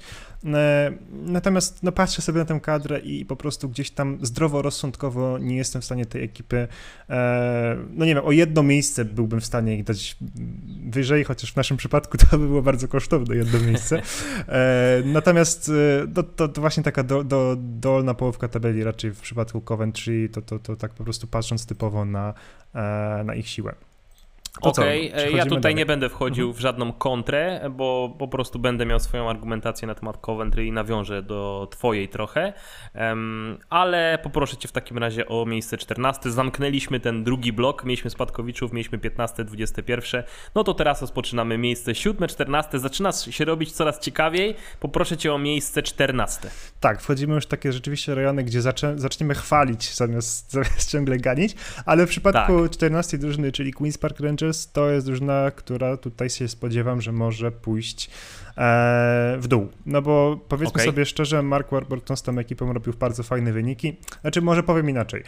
Fajnie ta ekipa grała, była spektakularna, e, natomiast no właśnie wyników brakowało i trochę rzeczywiście już pod koniec wszyscy byli tym zmęczeni, więc oni chcą e, zmian, natomiast ja się boję trochę tych zmian w przypadku e, Queen's Park Rangers, mhm. bo boję się nazwiska menedżerskiego Michaela Billiego, który jest absolutnym świeżakiem, więc jakby nie mam po prostu pojęcia, czego się po nim spodziewać. E, natomiast e, w przypadku tych innych drużyn, gdzie są jacyś świeży menedżerowie, właśnie tam w przypadku Birmingham City, e, tam jeszcze było Liam Richardson, to był, to, to był Wigan, tak? Więc w przypadku tych drużyn umieściłem je niżej. W Queen's Park Rangers mhm. umieszczam tę drużynę wyżej ze względu na to, że tam są jednak jakościowi piłkarze, tak? Więc jakby tutaj nie trzeba mieć jakiegoś bardzo bogatego piłkarskiego CV, żeby zrobić fajną ekipę z Chrisa Willocka, Eliasa Shera czy, czy Roba Dickiego, czy też bardzo fajny transfer okay. E, Tylera Robertsa z Leeds, czy, czy też wypożyczenie. E, natomiast e, no, ogromny znak zapytania w przypadku Queen's Park Rangers i wydaje mi się, że też ta końcówka poprzedniego sezonu, gdzie oni naprawdę e, no, zaczęli rozczarować na, na, na całość tak naprawdę i ekipa gdzieś tam ten ich sezon bardzo udany do pewnego momentu, bardzo mocno się posypał, to też się boję, że to może być pewnego rodzaju kontynuacja, tylko że z nowym menedżerem i po prostu ten, ten nowy ich sezon będzie no taki na, na środek tabeli i, i po prostu nic więcej. No to mamy dużą ciekawostkę, bo ty mówiłeś o Preston, to ja teraz mogę tak samo powiedzieć o Queen's Park, ale to poczekamy i będziemy rozmawiać na ten temat, bo tutaj jest też sporo do powiedzenia. Mm, ty miałeś 15 i 14, jeżeli się nie mylę, to teraz ja 14 i 13, Jasne. tak? Wchodząc e, Słucham. w moje rozkminy. Tam sobie też troszeczkę powracamy jeszcze do Queen's Park, więc póki co nie ma żadnego adwosem z mojej strony, bo gdyby mm, ten zespół był niżej, to mógłbym wtedy wejść w polemikę. E, ale Miejsce 14 u mnie, e, nie będziesz zaskoczony, Blackburn. E, I ty już powiedziałeś wiele na temat zespołu Jonadala Thomasona, albo Dale'a Thomasona, bo tam widziałem jak się sparowali na wymowę e, z Thomasonem na takim jednym podcaście. No ale mniejsza o to. Mm, tutaj jest sporo znaków zapytania, ale też niepokojących wykrzykników może tak do tego chciałbym podejść. Mianowicie w momencie, kiedy Thomason przychodził i dał ten swój pierwszy wywiad, no to tam była mowa o tym, że są ambicje w klubie, że chcą jakieś e, są jakieś plany powrotu do Premier League. No rzeczywiście, jakby spojrzeć sobie na Blackburn, no to jest taki zespół, który my e, z Maćkiem pamiętamy jeszcze z czasów gry e, w Premier League albo kojarzymy. Myślę, że część z Was również. E, Ewood Park to też jest stadion nie byle jaki, więc od razu jakby ta symbolika miejsca, które jadło Premier League łyżkami jest istotna. Ci kibice też pamiętają na pewno bardzo dobrze Blackburn w elicie. No ale z drugiej strony, co tu zrobiono, żeby wzmocnić realnie drużynę e, Jona Dale'a albo Dala Thomasona, jak kto woli. E, niewiele. Nic. Niewiele. Ty już mówiłeś o odejściu Johna, e, Boże, Johna, e, Joe Rothwella. To jest bardzo ważne odejście, wzmocnienie wisienek oczywiście, ale Joe Rothwell to był piłkarz, który u Mowreya robił e, ważne rzeczy, tym bardziej, że e, pamię pamiętamy jak to było, ty na pewno pamiętasz, e, myślę, że część ze słuchających, śledzących Championship również, e, przecież się zapierało Blackburn, żeby finalnie tego Rothwella nie wypuścić, bo jeszcze liczyli na to, że może uda się te playoffy ugrać w momencie, kiedy dostali ofertę za niego, wnoszącą tam chyba 4 miliony funtów, czy coś w tym stylu. Odmówili, nie sprzedali go do Bournemouth, pomimo tego, że było takie zainteresowanie. Bournemouth też zaryzykowało, bo Rothwell mógłby się bardzo przydać w kontekście tego, że Kilkenny był taki niepewny w drugiej części sezonu, więc warto było mieć jednego pomocnika więcej, który dałby tej drużynie e, sporo jakości. E, no ale jed... ostatecznie na jedno, z jednej strony dla Bournemouth wyszło to wszystko pozytywnie, bo Rothwella udało się zakontraktować, na zespół awansował do Premier League, dla Blackburn nie do końca. E, no i to jest spory minus. Mówiłeś o Johnsonie, to jest ważne odejście, bo to jest piłkarz z doświadczeniem, e, też bardzo dobrze kojarzony przez nas. Zresztą on nie tak dawno temu odchodził za dość spore pieniądze, więc teraz jego odejście za darmo, e, wygaszenie w zasadzie jego przygody z Blackburn też pokazuje, gdzie w tej chwili jest jego kariera, ale też gdzie w tej chwili jest jego piłkarska metryka. 35 lat na karku, więc aż sobie specjalnie sprawdziłem, ile ten Bradley Johnson ma lat. Ale mm, no co, powiedziałeś bardzo ważną rzecz, Maćku czyli potencjalne odejście Bretona Diaza. No odchodzi gość, który przewyższa o 10 milionów euro bodajże drugiego w drużynie, albo nawet więcej, Bradley'a Daka, jeżeli chodzi o wartość rynkową. Ja się dziwię, Dlaczego? Bradley'a Daka z jedną nogą, tak? Czyli piłkarze Bradley'a Daka z jedną nogą, po tak. kontuzjach Ja się dziwię, dziwię, dlaczego nikt nie wyciągnął jeszcze Bretona Diaza. Mówię tego zupełnie, mówię to zupełnie poważnie. West Ham podobno jest zainteresowany ściągnięciem, ale to już od dłuższego czasu. Póki co jednak żadnych konkretów nie widać. Widziałem wypowiedzi Tomasona, że on się przygotowuje mentalnie na odejście e, Diaza i gdyby założyć, że e, West Ham wyjdzie z jakąś poważną ofertą po Diaza i załóżmy, że Blackburn tą ofertę przyjmie, e, no to, to takie szarawe chmury nad tym zespołem. No jest nowy menadżer, wyniki w presezonie nie są złe, są nawet w niektórych miejscach całkiem ciekawe. Tam był remis z Celticiem po drodze, ale no nie ma na tyle piłkarskiej jakości, żeby z taką pewnością stwierdzić, że to jest zespół, który się będzie bił e, o e, wyższe cele w tym sezonie, więc dlatego u mnie na miejscu 14 jest e, Blackburn. Zobaczymy, jak finalnie kadra będzie wyglądać, ale tutaj wielkich fajerwerków nie wróżę. Coś chciałbyś dodać a propos Blackburn? Czy nie, absolutnie wyczerpaliśmy temat wyczerpaliśmy temat. Tym bardziej, że słuchajcie, tylko jeden transfer na moment nagrywania tego odcinka. Callum e, Britton, który grał w Barnsley i co prawda on się dobrze pokazał, bo tam czytałem też recenzję po jego preseasonie, ale też no po prostu nie wygląda to jakoś mega fajnie. No i na miejscu 13 u mnie, czy zgadniesz jaki to zespół może być na miejscu 13? Czyżby zespół walijski? A czyżby zespół walijski? walijski Ten krótkopyski. Lepszy czy gorszy? walijski krótkopyski. E, Swansea, Swansea u mnie jest na miejscu 14. E, Miejsce dla czerwonego smoka Vincenta Tana będzie nieco wyżej. E, ale. Pokłócimy się. No co? Pokłócimy się. Pokłócimy się, tak? O, jestem ciekawy, jak bardzo. No, oczywiście doceniam to, że, że to był zespół, który miejscami grał fajną, no i taką chyba bardzo odważną, jak na standardy Swansea wcześniejsze, mm, jeżeli chodzi o jakość i stylistykę y, taktyczną gry, piłkę. Doceniam to oczywiście ale może być różnie. Pamiętasz, jak ci mówiłem, żebyś się nie martwił, bo, bo Swansea może wynieść się na tyle wysoko mm, w tej drugiej części sezonu, że, że będziesz miał kilka momentów przyjemności w tamtym, tamtym sezonie Championship, na pewno, bo rozmawialiśmy na ten temat, chociaż ty się martwiłeś. E, ostatecznie skończyło się, przypomnij mi, na 15, 14 15, czy na 15 na 15. Tak. Na 15. E, uważam, że te, tę ekipę stać na progres tym bardziej, że kibicuję Martinowi, e, ale e, no mam po prostu wyżej zespoły, z którymi jestem dobrze zaznajomiony i które uważam, że będą w stanie wykręcić lepszy wynik sportowy niż Swansea. Mm, chociaż doskonale zdaję sobie sprawę z tego, że Swansea pewnie u ciebie będzie wyżej, bo jesteś optymistą, tak przynajmniej zakładam. E, no i też z chęcią posłucham Twojego zdania na temat poszczególnych transferów. Swansea też tak wcale źle nie wygląda, jeżeli chodzi o wartość kadry, więc na to też powinniśmy mhm. zwracać uwagę, bo to jest zespół, który może coś jednak ciekawego zrobić, jeżeli tylko wiatr w odpowiednią stronę będzie wiał, więc u mnie na miejscu 13 Swansea. Słucham Twojego miejsca 13 i 12, chyba że masz jeszcze jakieś uwagi, które chciałbyś wtrącić. No ja tam się trochę do tego Swansea odniosę potem powiem trochę więcej, bo mam tej ekipy mimo wszystko troszkę wyżej. Rozumiem twój punkt widzenia generalnie i twoją argumentację, no bo Swansea grała fajną, odważną piłkę, ale tak jak już mówiliśmy w przypadku któregoś jakiejś innej drużyny, że trzeba mieć do tego po prostu piłkarzy odpowiednich. Tak, że, tak. że po prostu trzeba mieć silną kadrę, no a Swansea w tym poprzednim sezonie silnej kadry absolutnie nie miała, bo miała niesamowite błędy w tyłach. Skończyła ostatecznie Dokładnie. punkt nad Blackpool, co, co dla mnie było w sumie dosyć, e, no dobra, nie będę mówił, że upokarzające czy coś takiego, ale po prostu rozczarowujące. Natomiast... Jak wspominasz mecz z Forest?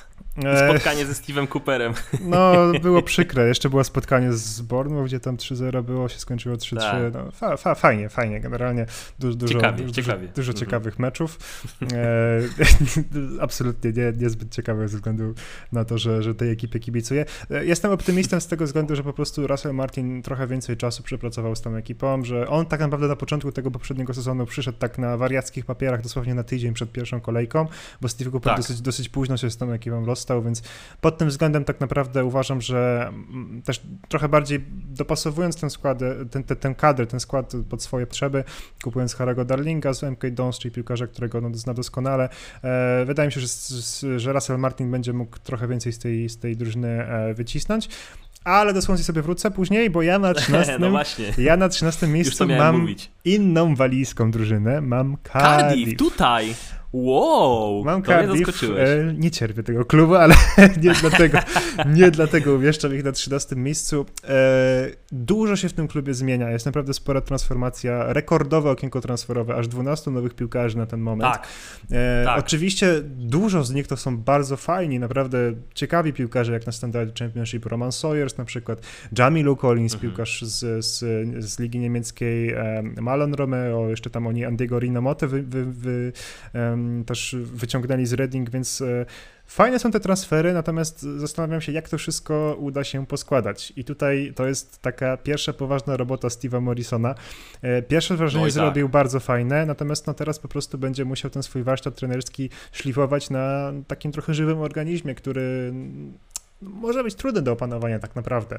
Więc pod tym względem też tutaj nie wiem, czy Cardiff po prostu jest gotowa na taką transformację, na aż tylu nowych piłkarzy, na, na gdzieś tam potencjalną zmianę stylu gry i tak dalej, więc tak bezpiecznie umieszczam ich po prostu w środku, w środku tabeli i może to być wyższe, bo oni oczywiście są bardzo ambitni, tak? To jest ekipa, która rok w rok mówi, że tak. awansuje do Premier League i myślę, że w tym, w tym sezonie jest podobnie.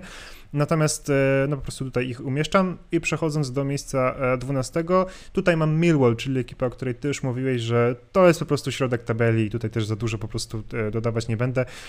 Co roku mają przeciętną kadrę, mają fajnego menedżera, który myślę, że jest. E, e, no, był kiedyś uznawany za takiego właśnie fajnego, młodego menedżera, takiego prospekta, który prędzej czy później potrenuje ekipę w Premier League gdzieś tam się zasiedział troszeczkę w tym Millwall, więc to jest taki sezon make or break. Jeżeli oni znowu po prostu skończą sezon w środku tabeli, no to myślę, że Gary Rowett się z nimi rozstanie, natomiast może się okazać tak, że gdzieś tam w końcu uda mu się do tych playoffów e, wejść, no bo tak jak mówiliśmy, parę razy było, było blisko, nawet w tym ostatnim sezonie było całkiem, całkiem blisko. Tam jeszcze odejście Joda Wallace'a może też być dla nich troszkę, troszkę bolesne i ta kadra w tym momencie tak. już 19 piłkarzy, więc, więc zobaczymy, czy oni jeszcze coś na rynku transferowym e, podziałają. Oddaję Ci głos, mhm. Pałeczka, teraz po Twojej stronie. E, jasne. Do Cardiff sobie jeszcze przejdę i tam jak będziemy nieco wyżej, to pogadamy sobie o Cardiff, bo to jest naprawdę szalenie ciekawy projekt moim zdaniem i, i tak jak powiedziałeś, po pierwsze lato transformacji, po drugie bardzo ciekawa postać e, Steve'a Morrisona i, i ktoś, na kim można moim zdaniem zawiesić oko e, w tej lidze. E, to jest, tym bardziej, że to jest bardzo młody menadżer, też pamiętajmy o tym, e, ale do tego sobie jeszcze przejdziemy. Mm, u mnie na miejscu, ja mam teraz, czekaj, przypomnij mi, 12 i 11, jeżeli dobrze mówię. Tak, tak 12 i 11, bo miałem 14 i 13. No to u mnie na miejscu 12 jest Luton. Zaskoczony? E, mam ich wyżej, mam ich wyżej, ale nie jestem zaskoczony, bo generalnie spodziewam się, że to może być dla nich trudny sezon. Mniej więcej analogicznie tak jak do Coventry, które w poprzednim sezonie wyglądało tak. fajnie, ich umieściłem na 15. Ty w sumie jeszcze o Coventry chyba już nic nie mówiłeś. Dobra. Nie mówiłem, za chwilę będę mówił o Coventry. Um, argumentuję to podobnie jak ty. Um, make or break e, może to nie jest, ale um, trudny sezon na pewno. E, jeżeli chodzi o Luton i osobę Nathana Jonesa, ja ich cenię, żeby nie było więc umiejscowienie ich tak nisko względem pozycji zajętej w sezonie 21-22 może być dla niektórych szokujące. Ale to, co Maciek powiedział, jednak jest adaptowalne do tych warunków w Championship. No, jednak jeżeli jesteś zespołem, który tak stopniowo wchodzi na ten coraz wyższy pułap, przypominamy, że to jest drużyna, która no, już jakiś czas temu, co prawda, awansowała z League One i, i, na początku miała problemy, później wyglądało to lepiej, odejście Kelly'ego też i tak dalej. E, szatnia przewietrzona, ale dawała radę. No i nagle to szóste miejsce, wow, szóste, tak Maćku? Było w zeszłym sezonie? Tak, Luton? tak. Chyba mhm. tak. Mm, e, nagle to szóste miejsce i niektórzy się chwycili za głowy, że oni to w ogóle dowieźli do końca, pomimo tego, że wielu mówiło, e, ja też spodziewałem się, że oni mogą się przecież wyka nie wykaraskać z problemów, które będą na nich czekać w końcówce sezonu. Udało się jednak z tego obronną nogą w tym przypadku wyjść, ale no ja nadal uważam, że to jest drużyna, która wynik ponad stan robiła i to taki duży ponad stan. E, Kenilworth Road jest ciekawym obiektem, ale też bardzo kameralnym, na pewno nie na Premier League, więc te ambicje, które były przy tym zespole przez całą końcówkę poprzedniego sezonu były trochę rozdmuchane tym, tym podnieceniem, które wyniknęło, wynikało, przepraszam, e, z ponadprzeciętnych wyników, na pewno niespodziewanych e, względem tego, co, co myśleliśmy o, tym drużynie, o tej drużynie wcześniej, jeszcze zanim zobaczyliśmy, jak ona wygląda w praktyce. Oczywiście są nazwiska e, i są piłkarze, którzy, którzy mogą tutaj temu zespołowi coś dać. Coley Woodrow jest ciekawy e, swoją drogą. E, Tam ruch. duet nawet poszedł z Barnsley, bo też Carlton Morris, jeżeli dobrze pamiętam. Tak, ale dobrze w ogóle, że przywołałeś Barnsley, bo Barnsley, popatrz, no wygląda... Nie chcę powiedzieć, że ta sytuacja wygląda analogicznie. No bo tam się zmienił menedżer mimo wszystko, nie? A tam Nathan się zmienił Jones menedżer. człowiek instytucja w Luton. Ja mu, ja mu ufam, ja mu cały czas wierzę. Po odejściu Ismaila e, było wielu takich, którzy Barnsley widzieli nisko, tak jak teraz, o jest, woda atakuje. Hmm, przepraszam, może było słychać. Tak jak teraz wielu mówi, że po odejściu Corberana może być podobnie, że do Huddersfield może być zupełnie inne. E, więc oczywiście powinniśmy o tym pamiętać, ale u mnie na miejscu 12 i myślę, że, że tutaj e, wystarczająco dużo już powiedziałem, żeby tę e, pozycję The Hatters obronić. Na miejscu 11 Coventry e, ten zespół mógłby być niżej, ale ja mam jakąś słabość do Sky Blues. Jeszcze od czasów, kiedy biegał w tej koszulce, w swojej koszulce Coventry Callum Wilson i tam jako pasjonat sprawdzałem skąd tak naprawdę się bierze ten gość, później do tego wracałem. Poza tym nie, no to jeszcze sięga dużo wcześniejszych czasów. No Coventry to też jest ekipa, która na tym przełomie wieków e, była ekipą, o której się częściej mówiło poza granicami angielskimi, wcześniej też. Więc z, z, jednej strony oczywiście dostrzegam argumenty za tym, żeby jednak umiejscawiać ich w tej drugiej części e, połowy tabeli, e, tak to powiem, e, ale to co pokazali w zeszłym sezonie zabrakło trochę oddechu, bo on był płytki pod koniec, to co Maciek powiedział i myślę, że też ławki i tego, że ta kadra nie była zoptymalizowana odpowiednio pod rywalizację o wyższe cele, mm, ale są ciekawi piłkarze, jest Wiktor Jokeresz, o którym już powiedziałeś, ja jestem jego fanem, uważam, że stać go na wiele, mm, więc no, będę śledził na pewno z, y, miejmy nadzieję, e, zapartym tchem ekipę Marka Robinsa, no bo im delikatnie kibicuję, stąd też to miejsce 11, ale uważam, że wyżej to oni raczej nie dadzą rady się wznieść, chyba że coś sensacyjnego miałoby miejsce. Tak to widzę. Jak u ciebie wygląda miejsce 11 i 10? I ja na miejscu 11 mam drużynę, która no, jestem szczerze w szoku, że jeszcze ta ekipa nie padła, bo myślałem, że umieszczając ją tutaj to będzie naprawdę mega wysoko, a, a tak naprawdę wydaje się, że możesz mieć ją wyżej, na pewno masz ją wyżej, mianowicie Hull City. E, czyli, o, już widzę ten uśmiech, już widzę. Mam, ale wiesz co Maciek, to jest... Y to jest tak zwany e, one in a million. Może się uda, może nie. W każdym razie śmieję się, więc spodziewasz się, że oni są wyżej. Oczywiście będą wyżej u mnie. No tak, no bo mamy tutaj, żeby tak przybliżyć trochę bardzo szybko historię tego klubu, taką najświeższą. Mamy nowego tureckiego właściciela, czyli Adzuna Iliczaliego, jeżeli dobrze też... Ej, dobrze. Ja, ja też zrobiłem, zasięgnąłem nawet języka e, u kogoś, kto się orientuje i sobie wypisałem fonetycznie, wiesz? Mhm. Aczyn Iliczali. Coś takiego. I oczywiście powiedziałem to fatalnie, e, ale starałem się jak mogłem. W każdym razie tak, no mamy problemy, słuchajcie, tak, dzisiaj z niektórymi ostatnio, nazwiskami, bo egzotyki jest sporo. Ostatnio mam trochę naukę wymów, wy, wymowy w, w, pracy, bo mam też właśnie kolegów z Turcji, także e, zapytałem i, i, faktycznie to się mniej więcej... Jak, jak, jak, jak oni powiedzieli? No, że tutaj to C będzie takie bardziej dzy, czyli adzun, adzun Tak, tak, tak, tak, adzyn, adzyn, adzyn i liczy, no. tak, tak, tak. tak, e, tak. Dobra, absolutnie nieważny wątek. Bo to jest, to tak jak w Emre, Emre Zan, nie? Tak, Emre tak, Zan, a nie Emre Chan, tak, coś w tym stylu. To, to, jest, to był właśnie podobny argument w przypadku tego C. Tak, tak. No tak, i tak. w związku z tym tureckim właścicielem, którego już przerobiliśmy, jak, jak tutaj się wymawia, wymawia jego imię i nazwisko, zaciąg turecki w tym klubie, bardzo ciekawe, czterech nowych piłkarzy z Ligi Tureckiej, plus dodatkowo też bardzo fajny transfer z Ligi Portugalskiej, czyli Oscar Estupinian z Guimaraes, piłkarz, który naprawdę mnie zaskoczył, że trafia do takiego klubu. I jeszcze ciekawy, ciekawy transfer wewnątrz Championship, czyli Jean-Michel Seri e, z Fulham, piłkarz, tak. który parę lat temu mówi, że on na Barcelonę to jest za dobry i w ogóle i tak dalej. E, kończy ostatecznie w Hal, natomiast mimo wszystko to jest dobry piłkarz, tak? Możemy się z niego śmiać i tak dalej. Tak. Natomiast na standardy Championship to jest znakomity zawodnik, więc widać, że Hal, które, no oczywiście, nowi właściciele, więc to się pewnie za parę lat skończy jakimś tam nieciekawą sprzedażą klubu, zmęczeniem materiału i tak dalej. Mogę się oczywiście mylić, ale to jest bardzo popularna historia, bardzo popularny jakby taki scenariusz, e, można powiedzieć schemat, który po prostu w prawie połowie klubów Championship ma miejsce, że przychodzi nowy właściciel, jest po prostu ogromna mobilizacja, są wydawane pieniądze, a po kilku latach się ludzie orientują, że wydano trochę za dużo i za mało też tych, mhm. tych pieniędzy e, przyszło w zamian, nie udało się walczyć awansu i tak dalej, no i no, parę klubów przez to ucierpiało bardzo mocno, mówiąc tak e, dyplomatycznie. Natomiast to jest pierwszy sezon tak naprawdę, pierwszy taki pełny sezon tych nowych właścicieli, więc spodziewam się, że naprawdę na takiej energii Hal może skończyć wysoko. Nie wiem, czy 11 miejsce to jest wysoko, porównując do twoich typów to jest nisko, ale jednak patrząc na to, że oni grają dopiero swój drugi sezon po awansie do, do, do Championship, no to no, drugi czy trzeci w sumie, bo, bo już teraz się trochę za, zakręciłem. Um, ale drugi, wydaje, wydaje, mi się drugi. tak, wydaje mi się, że drugi. Drugi, drugi, e, drugi, drugi. Mam, tak, tylko, drugi. mam tylko jeszcze tylko jedno, jedno słowo na temat menedżera, bo w sumie Shota Arvalaza mnie do końca nie, nie przekonał w, w końcu tego poprzedniego sezonu, więc tutaj idę tak. trochę krok do przodu. Spodziewam się, że jeżeli pierwszych kilka no się, się nie uda, to po prostu. Ja mam to samo. Tak, naprawdę, ojej, no to. Naprawdę, prostu... ja, ja już ja jeszcze chciałem, ci, chciałem cię zaskoczyć i powiedzieć, że to jest jedyny klub, w którym jeszcze szybką zmianę menadżerską i e, po zwolnieniu Marco Silva z Fulham na poziomie Premier League, Marco Silva wraca do Hal i wykręca z nimi wynik ponad stan. Cudowne. No, także wyciągnąłeś, się, wyciągnąłeś. To. to się może wydarzyć, bo oczywiście też, jeżeli są nowi właściciele, to to ciśnienie na wynik jest niesamowite.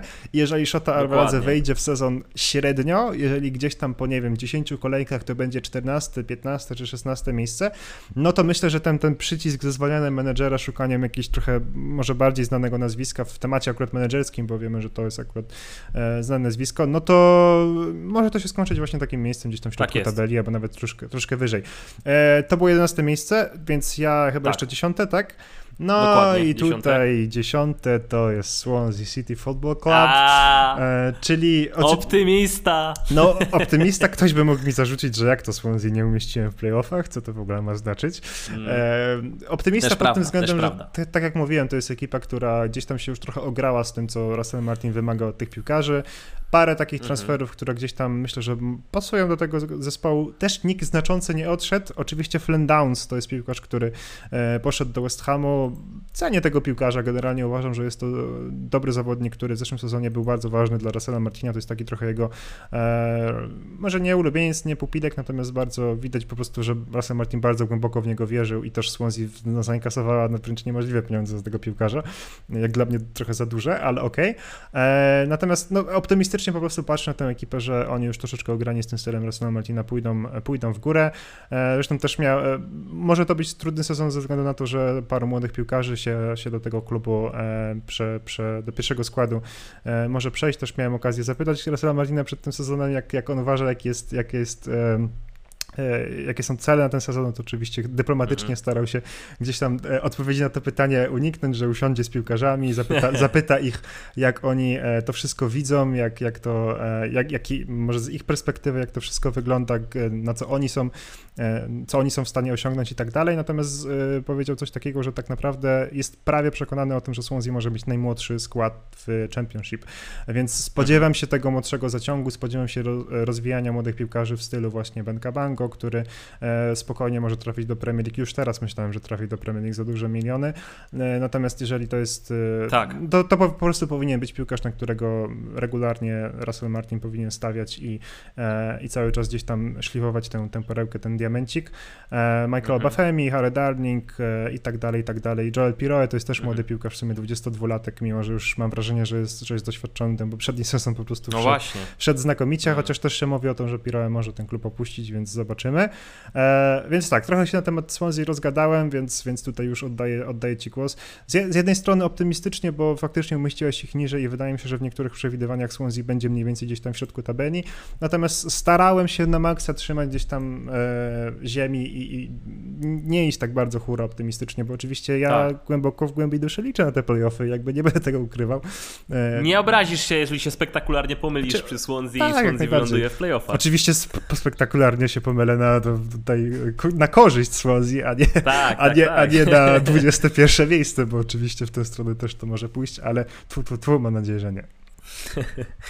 Super. Tak, o Swansea rzeczywiście dużo powiedzieliśmy, ale spodziewałem się tego, że będzie nieco więcej niż o innych zespołach. E, jest to absolutnie usprawiedliwione, zważywszy na koszulkę, jaką masz na sobie. E, dziesiąte miejsce u mnie. Stoke. Stoke, chociaż e, może być wyżej ten zespół, może być ciut niżej. Ja wierzę w progres Michaela O'Neilla i tego, co wykonał do tej pory, aczkolwiek e, widzę też sporo znaków zapytania przy okazji e, zespołu Stoke-on-Trent, e, ze Stoke-on-Trent. Na pewno będzie kilka ciekawych meczów po drodze, które będą decydujące w kontekście tego, w którym miejscu powinno Stoke się znaleźć. To jest taka ekipa, która cały czas ma ten apetyt na to, żeby być gdzieś wyżej i, i zatrudnienia menedżerskie też z ostatnich lat miejscami to pokazywały. Niby Michael O'Neill miał być takim menadżerem, który przyjdzie i ten, tę łajbę w miarę ustabilizuje i będzie można myśleć o jakichś wyższych celach. Też miał trochę pecha, bo tam w końcówce sezonu mm, Harry i Sutar wyleciał z uwagi na kontuzję, nie można było z niego korzystać. Są piłkarze teoretycznie mogący zapewnić wejście do playoffów. Jacob Brown, jestem dużym fanem tego piłkarza. Tyrese Campbell też rzeczywiście może, może coś ciekawego namieszać. Jestem ciekawy, jak będzie kadra Stoke wyglądać pod koniec okna transferowego, bo tutaj też są pewnego rodzaju znaki zapytania moim zdaniem. E, ale u mnie na miejscu dziesiątym Stoke, z tym, że tak jak powiedziałem, oni mogą być wyżej, mogą być też niżej. A nie w przypadku niewielu drużyn E, mogę to powiedzieć od tak, bo jednak starałem się w miarę trzymać e, ten rezon przy okazji niektórych typów, e, ale tutaj też, tak jak w przypadku Preston, może być różnorako. Hal na miejscu dziewiątym. I oczywiście Adzyn Italii, to jest ciekawa postać, na pewno skaleczyłem, przepraszam raz jeszcze. I, i ciekawie też się wypowiadał na temat tego preseasonu, ja akurat oglądałem wywiad z nim przed wycieczką, albo nie, przed starciem z Fenerbahce, tam wypowiadał się na temat tego, dlaczego Fenerbahce, no wiadomo, Turek, więc automatycznie dużo respektu wobec tego zespołu. E, plus oczywiście wypowiadał się też na temat tego tureckiego zaciągu, o którym ty już powiedziałeś. Tufan, ciekawa postać, jestem bardzo zaintrygowany tym, w jaki sposób on wejdzie do Championship e, i, i co pokaże. Zresztą nie tylko on, bo no ty już wspominałeś w transferach, o Serim można by dużo gadać. Mhm. E, to jest gość też na tyle barwny i na tyle ciekawe były jego perturbacje w ostatnim czasie, czasie, czyli brak przedłużenia kontraktu z Fulham, chociaż się o tym mówiło, tam też pewnego rodzaju żądania były na stole ze strony Seriego. W grę oczywiście wchodziło jego duże piłkarskiego, ty już powoływałeś się na Barcelonę i też powinniśmy o tym pamiętać, ale tak jak już zauważyłeś i to ja się do tego odniosłem, zakładam, że mimo wszystko dojdzie tu do zwolnienia Szoty Arweładze, bo też jakoś bardzo mnie przekonuje i wtedy mógłby przyjść ktoś, kto może ten zlepek ciekawych y, postaci, bo nie wiem, czy się ze mną zgodzisz, ale na ten moment Hal ma chyba najbardziej e, takie mm, wyeksponowane i obsadzone mocnymi nazwiskami okno transferowe. Mhm. Przecież tam ci zawodnicy, którzy wzmocnili Tygrysy, to są zawodnicy, którzy z automatu są mm, tymi najbardziej wartościowymi w drużynie. To jest tak, jakby ktoś odpalił FMA e, i, i nagle zaczął sobie po prostu ściągać te perły, e, które są do wychwycenia e, za bezcen, a, czy tam no, za bezcen w cudzysłowie, a warte są wiele. I one od razu są w stanie wskoczyć do podstawowej jednostki drużyny, bo tutaj na kogo byś nie spojrzał, no to ten, ten piłkarz nowy może ci bezpośrednio wejść do podstawowej jedenastki drużyny e, Szoty Arweładze, więc różnych rzeczy się się tutaj można spodziewać i, i tak jak mówię, wiele zależy od tego, w którym momencie, w którym momencie hal się rozkręci, bo potencjał piłkarski na rozkręcenie się na pewno jest. I to jest moja kropka przy okazji Tygrysów, e, chociaż można by było o tym zespole mówić sporo, bo tutaj ciekawych wiele wątków się pojawiło przed startem tego sezonu, pierwszy pełny sezon właścicielski i tak dalej, i tak dalej. E, I co, teraz moje miejsce ósme, z tego co się nie mylę, czy się teraz zagalopowałem? Nie, zagalopowałem się, tak, przepraszam, odrobinę. twoje mhm. miejsce dziewiąte, twoje miejsce dziewiąte, twoje miejsce ósme. Moje miejsce dziewiąte to jest Preston North End, a więc chwilę musieliśmy poczekać, aż, aż, aż, aż w końcu u wysoko. ta ekipa... Tak, wysoko, w sensie to jest czutka, jakby, w sensie... Tak, tak, tak, tak, tak. Trudno mi to tak naprawdę gdzieś tam uargumentować i powiedzieć tak, nie wiem, znaleźć 5, 6, 7 argumentów na to, że Preston znajdzie się po prostu w tym miejscu. E, mhm. To jest ich ósmy sezon w Championship, więc oni w końcu muszą udowodnić, że stać ich na to, żeby wejść, żeby chociaż się otrzeć o te playoffy tak naprawdę, e, żeby spróbować tak. właśnie do tych playoffów wejść. Ja ich tutaj staram się gdzieś tam przewidzieć, że oni się od te playoffy po prostu e, otrą. Nie mam pojęcia, jakim cudem wyciągnęli Frediego Woodmana w, w, z Newcastle. Nie mam absolutnie żadnego pojęcia, bo... Za dużo bramkarzy w Newcastle. No po prostu, ale, ale wiesz, jakby spodziewałem się, że skoro, e, znaczy, gdy zobaczyłem Frediego Woodmana w Preston, to po prostu poczułem się oszukany, tak? No bo jeżeli Preston jest w stanie wyciągnąć takiego bramkarza, no to dlaczego nie zrobiła tego na przykład Swansea, tak? gdzie on się Swansea, odnajdywał znakomicie, dokładnie. gdzie był dokładnie. wypożyczony przez, przez dwa sezony i był absolutnie kluczową postacią w drużynie Steve'a Coopera. E, spodziewałem się, że on jest z tego Newcastle nie do wyjęcia, no bo Newcastle po prostu e, za młodego bramkarza nie będzie tam chciało tych dwóch milionów, tylko z 10 czy 15 co najmniej, tym bardziej, że on ten był blisko nawet e, jedenastki sezonu, gdy, gdy Steve Cooper ze Swansea wchodził do, do finału playoffów. Natomiast on się nagle znalazł i skąd nie zawąd w Preston. E, oczywiście kwota nieujawniona, więc nie wiem, nie mam pojęcia ile oni tam rzucili. E, nie mogło to być jakoś dużo, no bo Preston to wciąż jest taki klubik raczej e, skromny, więc to, to nie mogli zapłacić za niego 15 tak. milionów. A Newcastle też nie zależało, żeby trzymać na siłę Woodmana. A nie? tak, to też drugi, z drugiej strony, chociaż tam Newcastle będzie musiał trochę na te, na te transfery wychodzące powolutku delikatnie uważać, ale to jest zupełnie tak, temat tak, na, tak. Inną, na inną rozmowę.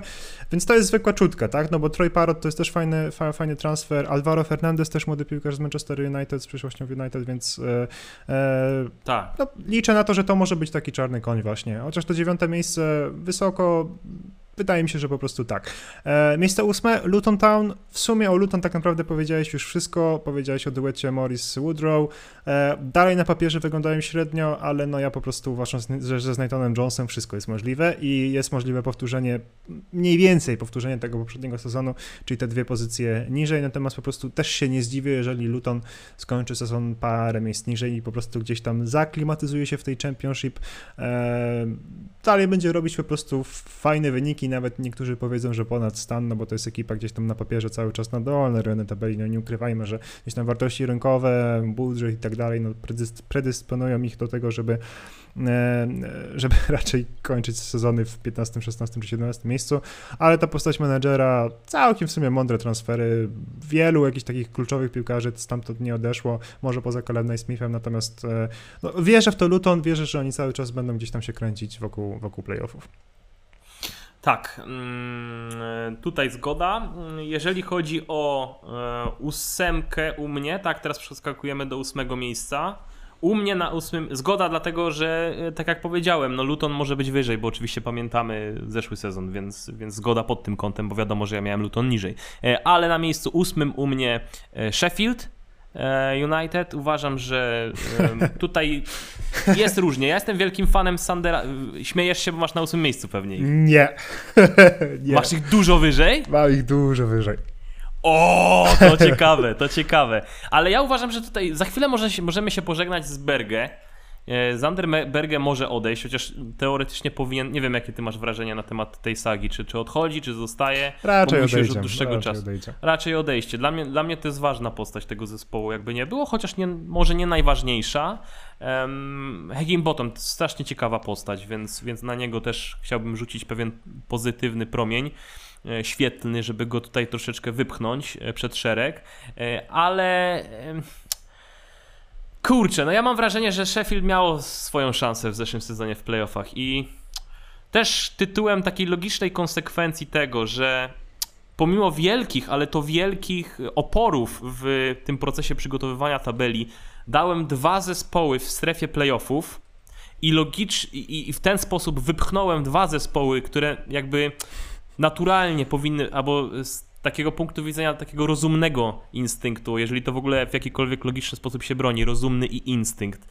Mm, bo tutaj w ogóle wszystko jest instynktowne, ale chcę powiedzieć, że to, co pierwotnie było na papierze, to było takie, wiesz, surowe bardziej, bazujące na, na, na, matematyce, wrażeniach, jakichś takich konkretach, hard data, e, ale mimo wszystko pod koniec jednak wszedł jeszcze ten element miękki, e, czyli te moje sympatie, pragnienia i marzenia. I dlatego dwa zespoły są wyżej, one wypchnęły też nieco niżej zespoły takie jak Sheffield i takie jak Cardiff, które jest u mnie na miejscu siódmym, więc Ósme i siódme miejsce to jest domknięcie tego bloku, to jest Sheffield i to jest Cardiff. Z tym, że zastrzegam, spodziewam się, że Twoja argumentacja na temat Sheffield może być odmienna i nie zdziwię się, jeżeli spora część z Was oglądających będzie miała Sheffield wyżej. E, Cardiff, dlatego że e, ja jestem fanem, co już mówiłem, e, Morrisona. Jestem ciekaw, w którym momencie ta drużyna będzie, podajmy na to 10-15 kolejkach. Preseason wyglądał dobrze, głównie na angielskim rynku, toczone na angielskim gruncie, przepraszam, toczone boje. E, bardzo ciekawe okno transferowe, dużo e, nowych nabytków, przewietrzenie szatni, e, piłkarze znani, lubiani doświadczeni, a do tego no, ten nowy, fajny trend, który ma miejsce pod Steve'em Morrisonem.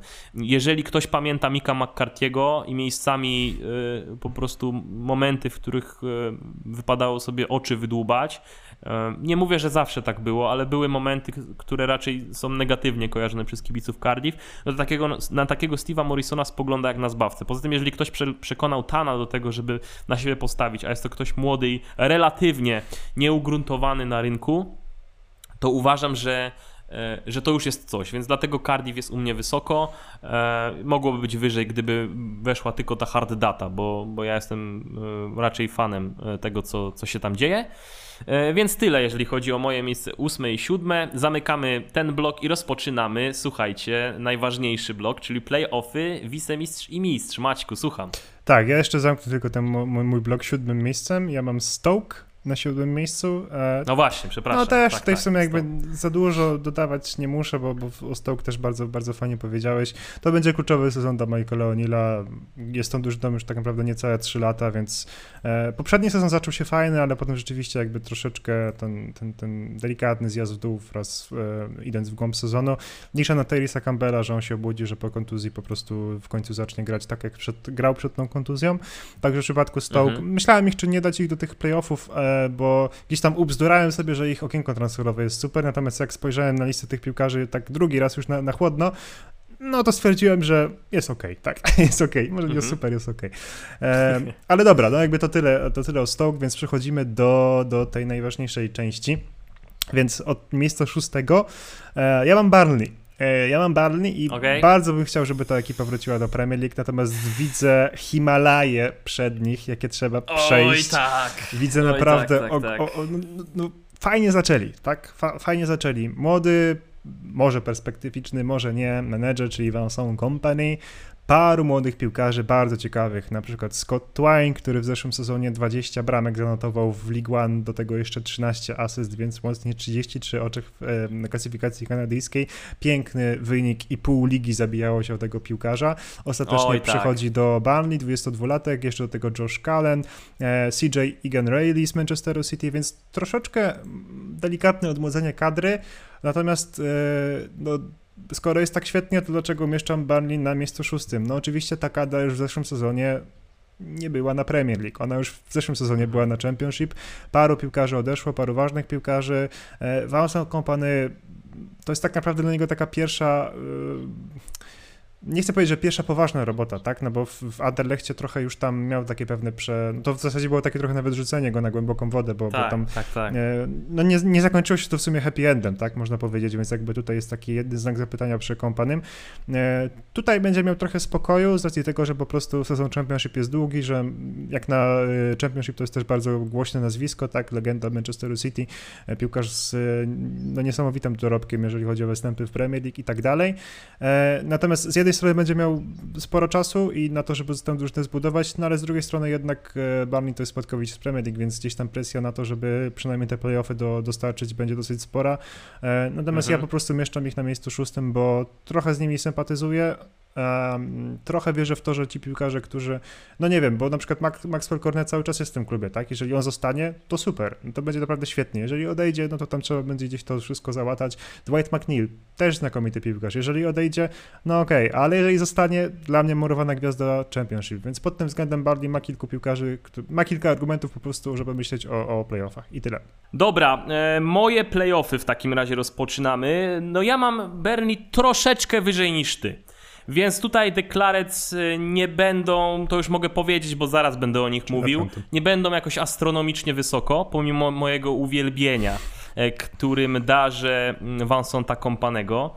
Mm, ale do tego za chwileczkę jeszcze przejdę. E, na szóstym miejscu mam Watford i to jest oczywiście duża niespodzianka, patrząc na możliwości tej drużyny. To jest nadal najdroższy zespół, najdroższa kadra w całej stawce.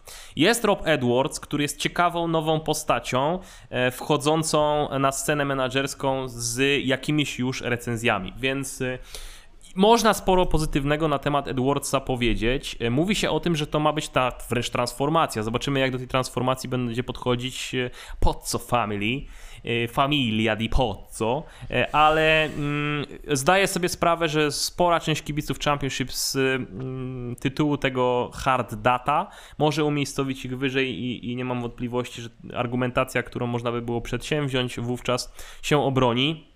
Jest skład oczywiście cały czas naszpikowany dużymi nazwiskami, póki co jeszcze nie wyłowionymi z drużyny. Nie odszedł Ismail Assar, nie odszedł Emmanuel Denis oficjalnie, pomimo tego, że pogłoski przy ich nazwiskach się pojawiały. Odeszli mniej znaczący piłkarze. E, Musa Sissoko do Nantes, Cucho Hernandez do Stanów Zjednoczonych wyjechał do MLS, Filip Zinkernagel przyszedł i od razu wyszedł, ale tego również można się było spodziewać. To ciekawy kierunek, bo ja myślałem mimo wszystko, że ktoś się e, po Zinkernagela zgłosi, a może na przykład Forest będzie chciało go wkomponować do zespołu w Premier League, ale dobra, to też, to też jest, jest piłkarz, który jakieś tam lata ma, nieważne. Odeszli King, odeszli Gray, więc e, piłkarze złogi, można by chyba tak tak powiedzieć. Joshua King miejscami nie był tym złogiem, bo tam sobie radził jeszcze względnie w niektórych momentach, ale ja tutaj ich mocno nie doceniłem, jednocześnie wiedząc, że oni mogą być wyżej. To jest moje szóste miejsce. Zakładam, że będą w playoffach. Zakładam, że mhm. będą w playoffach, bo uważam, że to jest absolutne minimum dla Watfordu. Na miejscu piątym Burnley i tutaj mogę gadać i gadać, bo, bo tak jak mówię, pochylam się nad tym zespołem ostatnio nieco częściej i nieco więcej. Jeżeli chodzi o moje przeczucia, to ja uważam, że oni powinni być wypchnięci poza te playoffy. Z uwagi na te Himalaje, o których ty już wspomniałeś, więc Berlin na miejscu 8, 9, nawet 10 to jest dla mnie absolutnie wyobrażalny scenariusz. Jestem ciekaw tego, jak trwali będą w swoich deklaracjach przedstawiciele ALK Capital, Alan Pace oczywiście, e, czyli ten najważniejszy osobnik związany z konsorcjum, no bo oni mówią, że to jest współpraca dalekosiężna, że to ma być e, coś, co będzie trwało latami, że Vanson Company, Company ma dostać kredyt zaufania, że ma budować fajną, ciekawą drużynę opartą o młodych zawodników i ma powoli przechodzić do tych swoich wyznaczonych celów. Oczywiście to nie będzie przejście mm, magiczne. Oni nie zaczną od razu grać e, tak jak zespół, który pewnie ma w głowie Vanson Company. Będzie mimo wszystko trochę boleści przy tym wszystkim, ale na papierze nie wygląda to tragicznie. I ja powiem szczerze, jestem względnie ukontentowany tym, jak e, przebiega to okno transferowe, pomimo tego, że nazwiska, które odchodzą są poważniejsze. Ben Mee, Tarkowski, Nick Pope, mhm. Wout Weghorst oczywiście, który odszedł do Besiktaszu, ale na razie na zasadzie wypożyczenia. Aaron Lennon, to są nazwiska, które coś znaczą w świecie świecie piłki. My doskonale zdajemy sobie z tego sprawę. Kibice Premier League na pewno doskonale są osłuchani z tymi nazwiskami, ale w ich miejsca przychodzą piłkarze, którzy mogą coś, chcieć coś udowodnić, mogą coś zaoferować na poziomie e, Championship właśnie. Maciek powiedział bardzo wiele dobrego na temat Scotta Twyna. To jest bardzo niedoceniany, myślę, że w mainstreamie e, piłkarz. W Polsce to w ogóle chyba się nie mówi w jakimś szerszym kontekście o tym, o tym gościu, a to jest, to jest naprawdę bardzo ciekawy transfer. Wszyscy jak jeden mąż podkreślają, że przychodzą dla Kompanego, że zadzwonił, że doceniają to, że on jest w drużynie. Że chcą iść po prostu w bój z nim. E, są piłkarze, których e, przefiltrował z City, e, Vanson Company, CJ Egan Riley, wspomniany przez ciebie, Taylor Harwood Bellis, o którym mhm. również można sporo dobrego powiedzieć, również na gruncie Championship, ostatnio oglądaliśmy go w Stoke. Są piłkarze, którzy wcześniej mieli trafiać do zespołów Premier League, jak Samuel Bastien. Ari, Arianet Muric to jest piłkarz, którego dobrze znamy jeszcze z czasów All or Nothing Manchester City, więc po prostu wziął kolejnego swojaka, swojego piłkarza. Jest naprawdę spory potencjał, żeby to zaiskrzyło i zazębiło się, ale są też te Himalaje, o których ty powiedziałeś. Więc tyle tytułem omawiania Berni, bo można się zakopać tutaj w tych wszystkich informacjach. Więc teraz Maćku poproszę cię o twoje miejsce piąte i czwarte. Dalszy kształt playoffów. Piąte Norwich. I to może być niespodzianka, bo oczywiście nie, to jest nie zdziwię się, nie zdziwię się, jeżeli Norwich wygra ligę. Tak? Absolutnie mnie to nie zdziwi. E, Też się nie zdziwię. No bo to w sumie jest prawdopodobne, tak? Jakby to, to, to ta ekipa jest tak. na papierze cały czas silna. Ma piłkarze, którzy już to Championship grali, już tę ligę wciągali nosem i tak dalej, no więc, więc e, natomiast e, w tej drużynie też widzę pewne minusy, bo to, co oni grali w zeszłym sezonie w Premier League, to woła o pomstę do nieba. I Dean mnie po, po, prostu zwyczajnie do siebie nie przekonał. To jest menedżer, który przyszedł i z tą drużyną za dużo dobrego nie zrobił. I to jest jakby moja argumentacja, to jest podłoże tego, jak ja postrzegam Norwich City w tym sezonie, przed tym sezonem. E, może być po prostu problem, Dean Smith może tego sezonu nie dokończyć, może tam być jakaś zamiana roszada menedżerska i gdzieś tam szybkie szukanie na końcu e, awansu do playoffów, ostatecznie wejście do tych playoffów, bo to jest wciąż jakościowo dobra drużyna. E, mam chyba nawet zakład z tak. Krzyśkiem Bieleckim z, z, naszej redakcji, z naszego podcastu, naszego podcastu że, że, że Dean mhm. Smith nie dokończy tego sezonu. E, muszę sobie to gdzieś odwinąć, bo już nie pamiętam, co ja tam wygadywałem. I ty jesteś za tym, że nie dokończy. Ja generalnie Dina Smitha lubię, uważam, że to jest świetny menedżer, ale w tym Norwich po prostu no, nie ufam, ja już mu nie ufam. Być może sobie zrobił za krótką przerwę po, po, po, po zwolnieniu z Aston Villa, bo, bo tam dosłownie w tym samym tygodniu od razu obejmował Norwich City i powiela troszeczkę moim zdaniem te, te same błędy, w które, które gdzieś tam pod koniec jego przygody z Deviants się przytrafiły. Więc to Norwich, e, no mówię, może skończyć na pierwszym miejscu, u mnie są na piątym, e, ale przechodząc na miejsce czwarte, Middlesbrough. I tutaj argumentacji za dużej nie mam, ja tutaj po prostu powiem tylko imię i nazwisko Chris Wilde Wilder. I to jest, okay. to jest czysty instynkt, że powiem tak, no, to jest menedżer, który e, tak naprawdę poznaliśmy go w Sheffield United, spisał się tam znakomicie, wszedł do Premier League, w Premier League pierwszy sezon był naprawdę no, niesamowity, ta ekipa naprawdę nas zaskakiwała. E, i troszeczkę widzę podobną historię, może to być podobna historia w Middlesbrough, po prostu, bo ta ekipa jest mhm. silna, była przygotowywana pod to granie Wildera u Nila Warnocka, który e, odchodząc powiedział, że no ta kadra jest silna, tak? Być może potrzebuje dwóch, trzech piłkarzy, żeby gdzieś tam ją wzmocnić. Co prawda w tym okienku transferowym dużo piłkarzy raczej więcej wyjeżdża z Middlesbrough niż przychodzi, ale zakładam, że gdzieś tam z tą moją argumentacją tak. się zgadzasz. Znaczy moją argumentacją, czyli z Chrisem Wilderem, tak? To jest jedyna argumentacja tak, tak naprawdę. E, skoro też masz ich wysoko, czy masz ich na czwartym miejscu, czy masz ich wyżej? Oj, kolego, słuchaj, ja cię zaskoczę, ja myślę, że będziesz zbierał szczenę z podłogi. Może nie aż tak, może nie aż tak, ale zaskoczę cię na okay. pewno. Mam ich wyżej oczywiście. Um, to teraz tak, u mnie miejsce czwarte i trzecie, jeżeli dobrze się mhm. domyślam. Tak. tak. No to na miejscu czwartym jest u mnie, słuchaj, no nie, nie padła nazwa jeszcze pewnego zespołu z Londynu, który wrócił niedawno. Oj, tak po jakichś eksperymentach z księciami. Proszę? No tak, tak, tak, słucham, słucham. Tak, no do nazwy Loftus Road, którą dobrze kojarzymy z Premier League, więc u mnie na czwartym miejscu... Nie mam pojęcia, jakich tam umieściłeś, e, ogóle nie wiem. Queen's Park Rangers, tak jest, Hype Train. Oficjalnie inauguruje start Hype Trainu związanego z Queen's Park Rangers. Po każdej kolejce Championship będę z tego rozliczany. Michael Bill i jego nowy, niesamowity projekt w Queen's Park Rangers. E, oczywiście to jest, to jest też coś, co, co może być jakimś totalnym absurdem, mm, ale tak się bardzo wkręciłem w tematykę tego e, nowego, które idzie wraz z Michaelem Billem. I tak bardzo byłem zniesmaczony tym, w jaki sposób Queen's Park się wywróciło pod koniec kampanii że umiejscawiam sobie Queen's Park po prostu na miejscu playoffowym, bo ja uważam, że były momenty w zeszłym sezonie, które pozwalały twierdzić, że Queen's Park do tego z Warburtonem, e, do tego, do tej przestrzeni będzie w stanie wjechać. Na koniec sezonu, a skończyli w drugiej dziesiątce. Więc to był naprawdę dość spory minus. Tym bardziej, że tam są piłkarze, którzy moim zdaniem mogą coś ciekawego zaoferować. Jest super transfer Tylera Robertsa. Jestem ciekawy, jak on będzie pracował na poziomie Championship, e, bo na pewno będzie miał apetyt na to, żeby zaprezentować się z jak najlepszej strony, żeby trzymać e, e, rezon i fason przed mm, Mistrzostwami Świata oczywiście z Walią. Jest Chris Willock, którego jestem cichym fanem od czasów pykania tą w Football Managerze. Jest Elias, wy pamiętam, mieliście kiedyś tam problem. Shair, tak, a nie Cher. Krze krzesło znane e, powszechnie wszystkim fanom. Ja mówię Cher, jak e... pewna słynna piosenkarka kiedyś, ale może tak jak, tak jak piosenkarka. Albo coś bliżej Shire y, Tolkiena. To jest tak, taki tak. miks, też ciekawe, ciekawe e, zjawisko. E, Rob Dickey, póki co jeszcze w Queen's Park Rangers. Pamiętam jak, chyba się wymienialiśmy jakimiś wrażeniami na temat piłkarzy i padło nazwisko Roba Dickiego, bo ja go absolutnie ubóstwiam, mhm. a może to było podczas jakiegoś programu, może premier Twitcha. E, w każdym razie, e, nie pamiętam już teraz. Też go uwielbiam generalnie. Mnie, tutaj zgadzam tak, się. Tak, absolutnie, absolutnie. Chociaż mający swoje momenty gaw też, ale to jest, do, to jest nadal nadal obrońca z papierami, chociaż już nie taki młody mm, na to, żeby gdzieś tam koło Premier League się zakręcić. E, no Dykes to jest też taki ciekawy piłkarz. Teraz jeszcze Clarka Soltera ściągnęli z Chelsea. Postać już też powoli przymierająca, jeżeli chodzi o środowisko fanów Chelsea, ale nadal gdzieś tam kojarzona.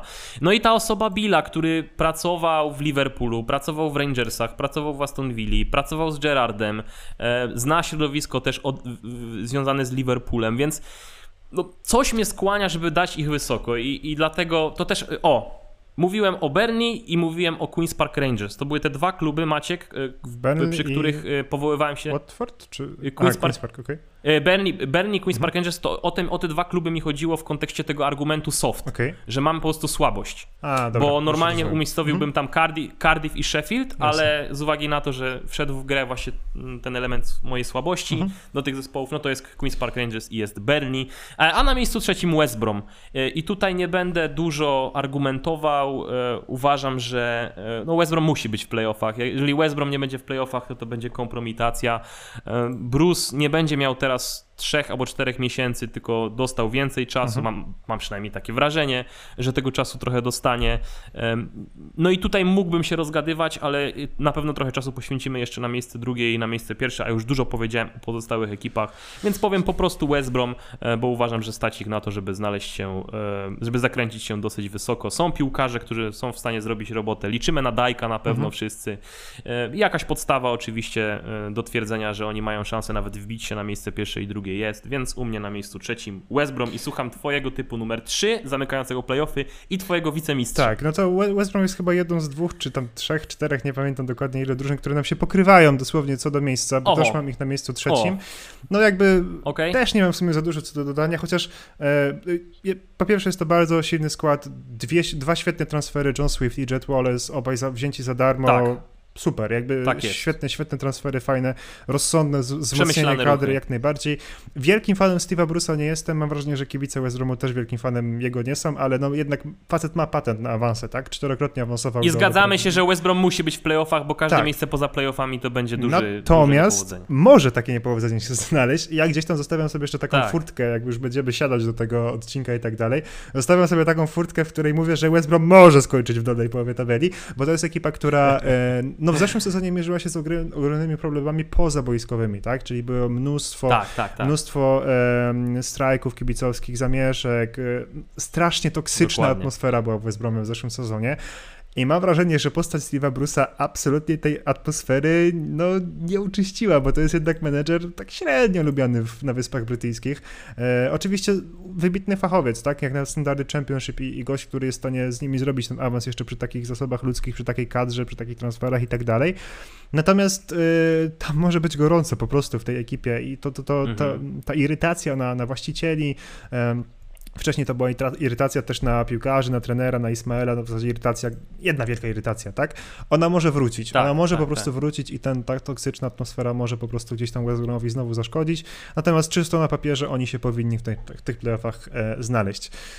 Top, top mhm. 2. E, Watford. Top mój dwa, drogi, dawaj. mój drogi Watford. Watford. Watford na drugim okay, miejscu. bezpośredni awans. Tak, e, co prawda oczywiście mam całe mnóstwo gorzkich słów na temat, na temat Watfordu, bo to jest ekipa, która, no ostatnio taki, taki wywiad, e, taką wypowiedź Dana Goslinga przeczytałem, że to była najgorsza szatnia, w której był, e, że piłkarze tak. myśleli tylko o swoim interesie, że, że po prostu treningi zaranie Rego były ego, śmieszne. Ego, ego. Tak, że, że Krojhorson tak. bardzo szybko się poddał, że generalnie Watford kończąc tamten sezon po prostu wyglądało tragicznie i na boisku, i w szatni, i prawie pod każdym możliwym względem.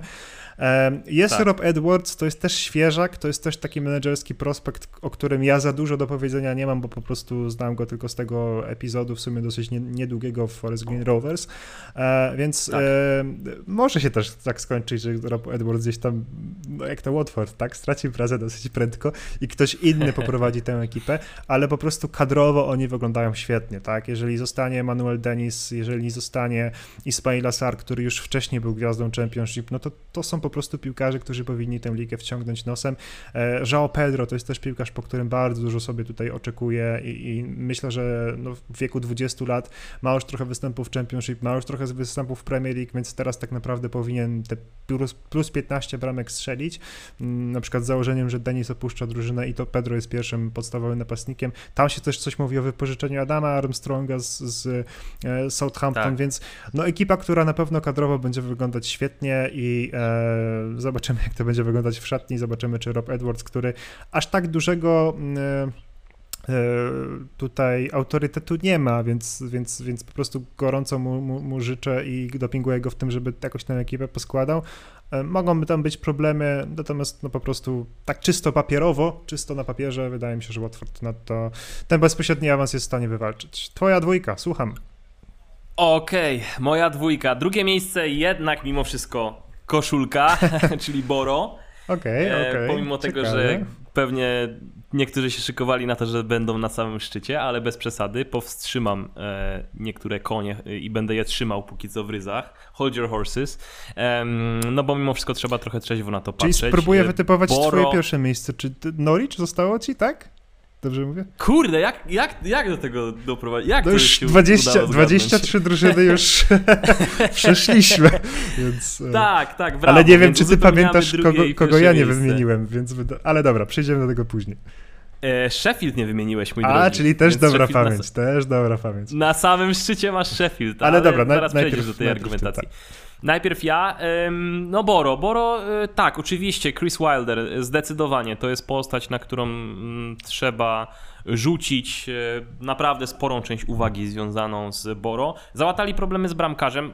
Chociaż niektórzy się mogą zaśmiać, przypominając sobie niektóre występy Zaka Stefena, ale to jest ciekawy ruch moim zdaniem, bo piłkarz na pewno o umiejętnościach nieprzeciętnych. Jeżeli ktoś gra w e, Premier League, u, u, gra jak gra, oczywiście, grywa może tak, to jest adekwatniejszy termin, grywa w ogóle pod Guardiolą, to znaczy, że coś sobą musi reprezentować, nieważne jak długi byłby jego kontrakt, gdyby nie było potrzeby zatrzymywania go w zespole, to po prostu by go Pep Guardiola odpalił i nie miejmy co do tego żadnych wątpliwości, więc to jest na pewno ważna rzecz. Dodatkowo Dodatkowo ta szatnia e, Boro się jakoś drastycznie nie osłabiła.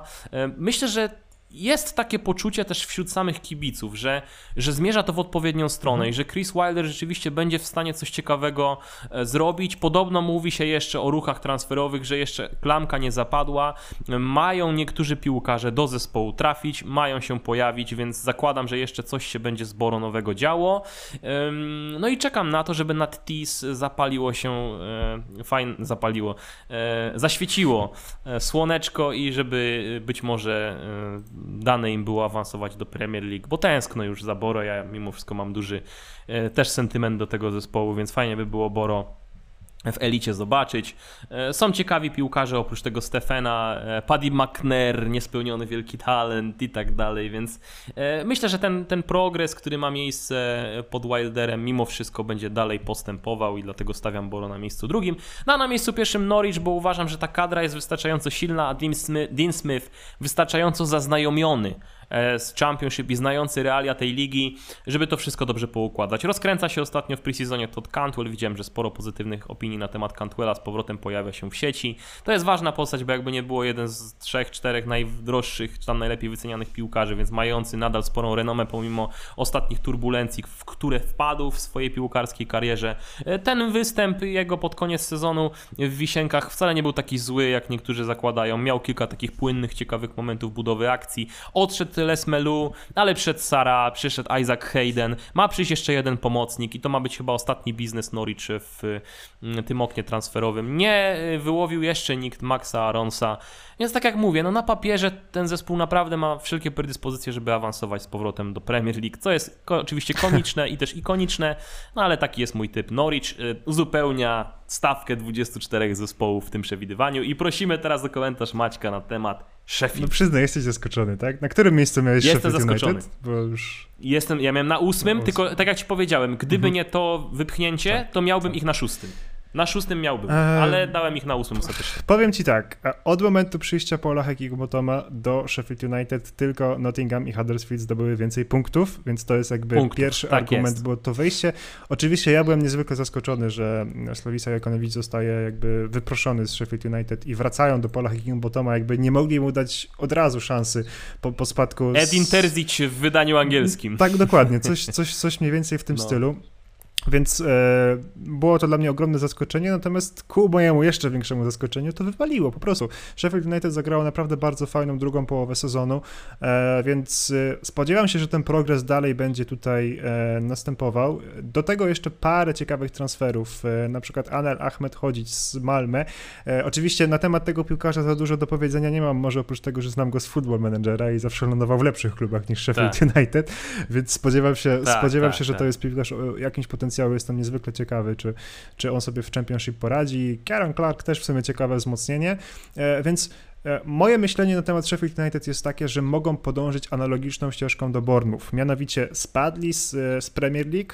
Ten pierwszy sezon z delikatnymi turbulencjami zakończony ostatecznie playoffami i w tych playoffach tak naprawdę powalczyli, bo w sumie Nottingham Forest bardzo tak. mocno ich ścisnęło w pierwszym meczu, a w drugim, no co, no rzuty karne, tak? Więc Sheffield United było bardzo blisko do tego, no żeby tak. awansować. E, no a ten drugi sezon wydaje mi się, że będzie już lepszy i tak samo jak Bournemouth już w tym drugim swoim sezonie w Championship ten awans, co prawda z drugiego miejsca wycisnęło, no to tutaj tak naprawdę Wiesz, wiesz co, miałem ogromne problemy z tym, kogo umieścić na pierwszym miejscu, tak? No bo e, mogłem spokojnie kogoś ze spadkowiczów z Premier League, natomiast Burnley, tak jak mówiłem, oni mają dużo problemów przed sobą, mogą tam mieć naprawdę ogromne problemy z tym, żeby w ogóle w tej pierwszej szóstce skończyć. Norwich, tak jak, tak jak mówiłem, Norwich, chociaż co do Norwich troszeczkę mnie przekonałeś, że to jest ekipa, która rzeczywiście może tę ligę wygrać, zresztą też trochę o tym mówiłem. Mm. E, natomiast tutaj w przypadku właśnie Norwich nie jestem przekonany do Dina Smitha i też tak trochę na przekór chciałem po prostu pokazać, że no niech to nie będzie drużyna, niech oni dostaną chociaż na jeden sezon w Championship. I ten Watford tak naprawdę też mnie aż tak mocno do siebie nie przekonuje, więc no miałem ogromną zagwozdkę, kogo na tym pierwszym miejscu e, postawić, więc po prostu stwierdzam, trochę tak, trochę to jest szalony wybór, zdaję sobie z tego sprawę, natomiast e, mam takie przeczucie i mam też pewne argumenty, żeby myśleć, że, że to będzie znakomity sezon Sheffield United i oni do tej Premier League po, po dwóch latach w Championship wrócę. E, no i co, no, trzymam kciuki, żeby to się sprawdziło. Co prawda przypomniało mi się w trakcie tego sezonu, w trakcie tego tego naszego programu, który już trwa dwie godziny prawie, e, że jak się tak, spotkaliśmy tak. w marcu, to e, no tam nie było trudno przewidzieć, tak, że, że Fulham i Bournemouth awansuje, ale przypomniało, tak, mi się, przypomniało mi się, że ja tam obstawiałem Nottingham, oni byli chyba na siódmym czy ósmym miejscu, więc, więc mam tak. nadzieję, że Brawo. Że podobnie uda mi się z Sheffield United teraz, chociaż... A ja pamiętasz, kogo wstawiałem? Nie, nie, właśnie nie mogę sobie... Huddersfield. Czyli, no widzisz, obaj byliśmy naprawdę bardzo blisko. Mi się udało trafić, a, a, tobie... No to Huddersfield też nie było takie oczywiste wtedy, więc, więc, więc naprawdę tak. no, to wysoki poziom tak, tego programu. Tutaj nic więcej nie trzeba dodawać. Tak, troszeczkę pere, perełki takie dla, wyróżniające nas na Trzeba się pocieszyć takimi Maczku, rzeczami. Nikt tak, nie dziękuję ci bardzo serdecznie. dziękuję ci, to był niesamowicie y, przyjemny dla mnie program. Mam nadzieję, że dla naszych widzów również. Dwie godziny zleciały dość szybko, tak jak zauważyłeś. Moglibyśmy gadać i więcej o tych zespołach. Dobrze, obaj zdajemy sobie z tego sprawę. No ale i tak już sporo, sporo ponad y, ten przewidywany czas programowy żeśmy wyszli. Więc y, życie i sezon nas zweryfikowały Nie mogę się doczekać startu sezonu w Championship. No i będziemy z zapartym tchem śledzić, na których miejscach skończą te zespoły, które tutaj staraliśmy się e, dość konkretnie umiejscowić w tej tabeli. Dziękuję Ci raz jeszcze, Maćku. Również w kontakcie pozostajemy. Będziemy sprawdzać, jak to nam wszystkim, jak to, jak to nam wychodzi, ale pewnie widzą też, bo, bo pewnie część z Was też ułożyła sobie swoją tabelę albo układała razem z nami. Dziękuję bardzo, kłaniamy się. Cześć.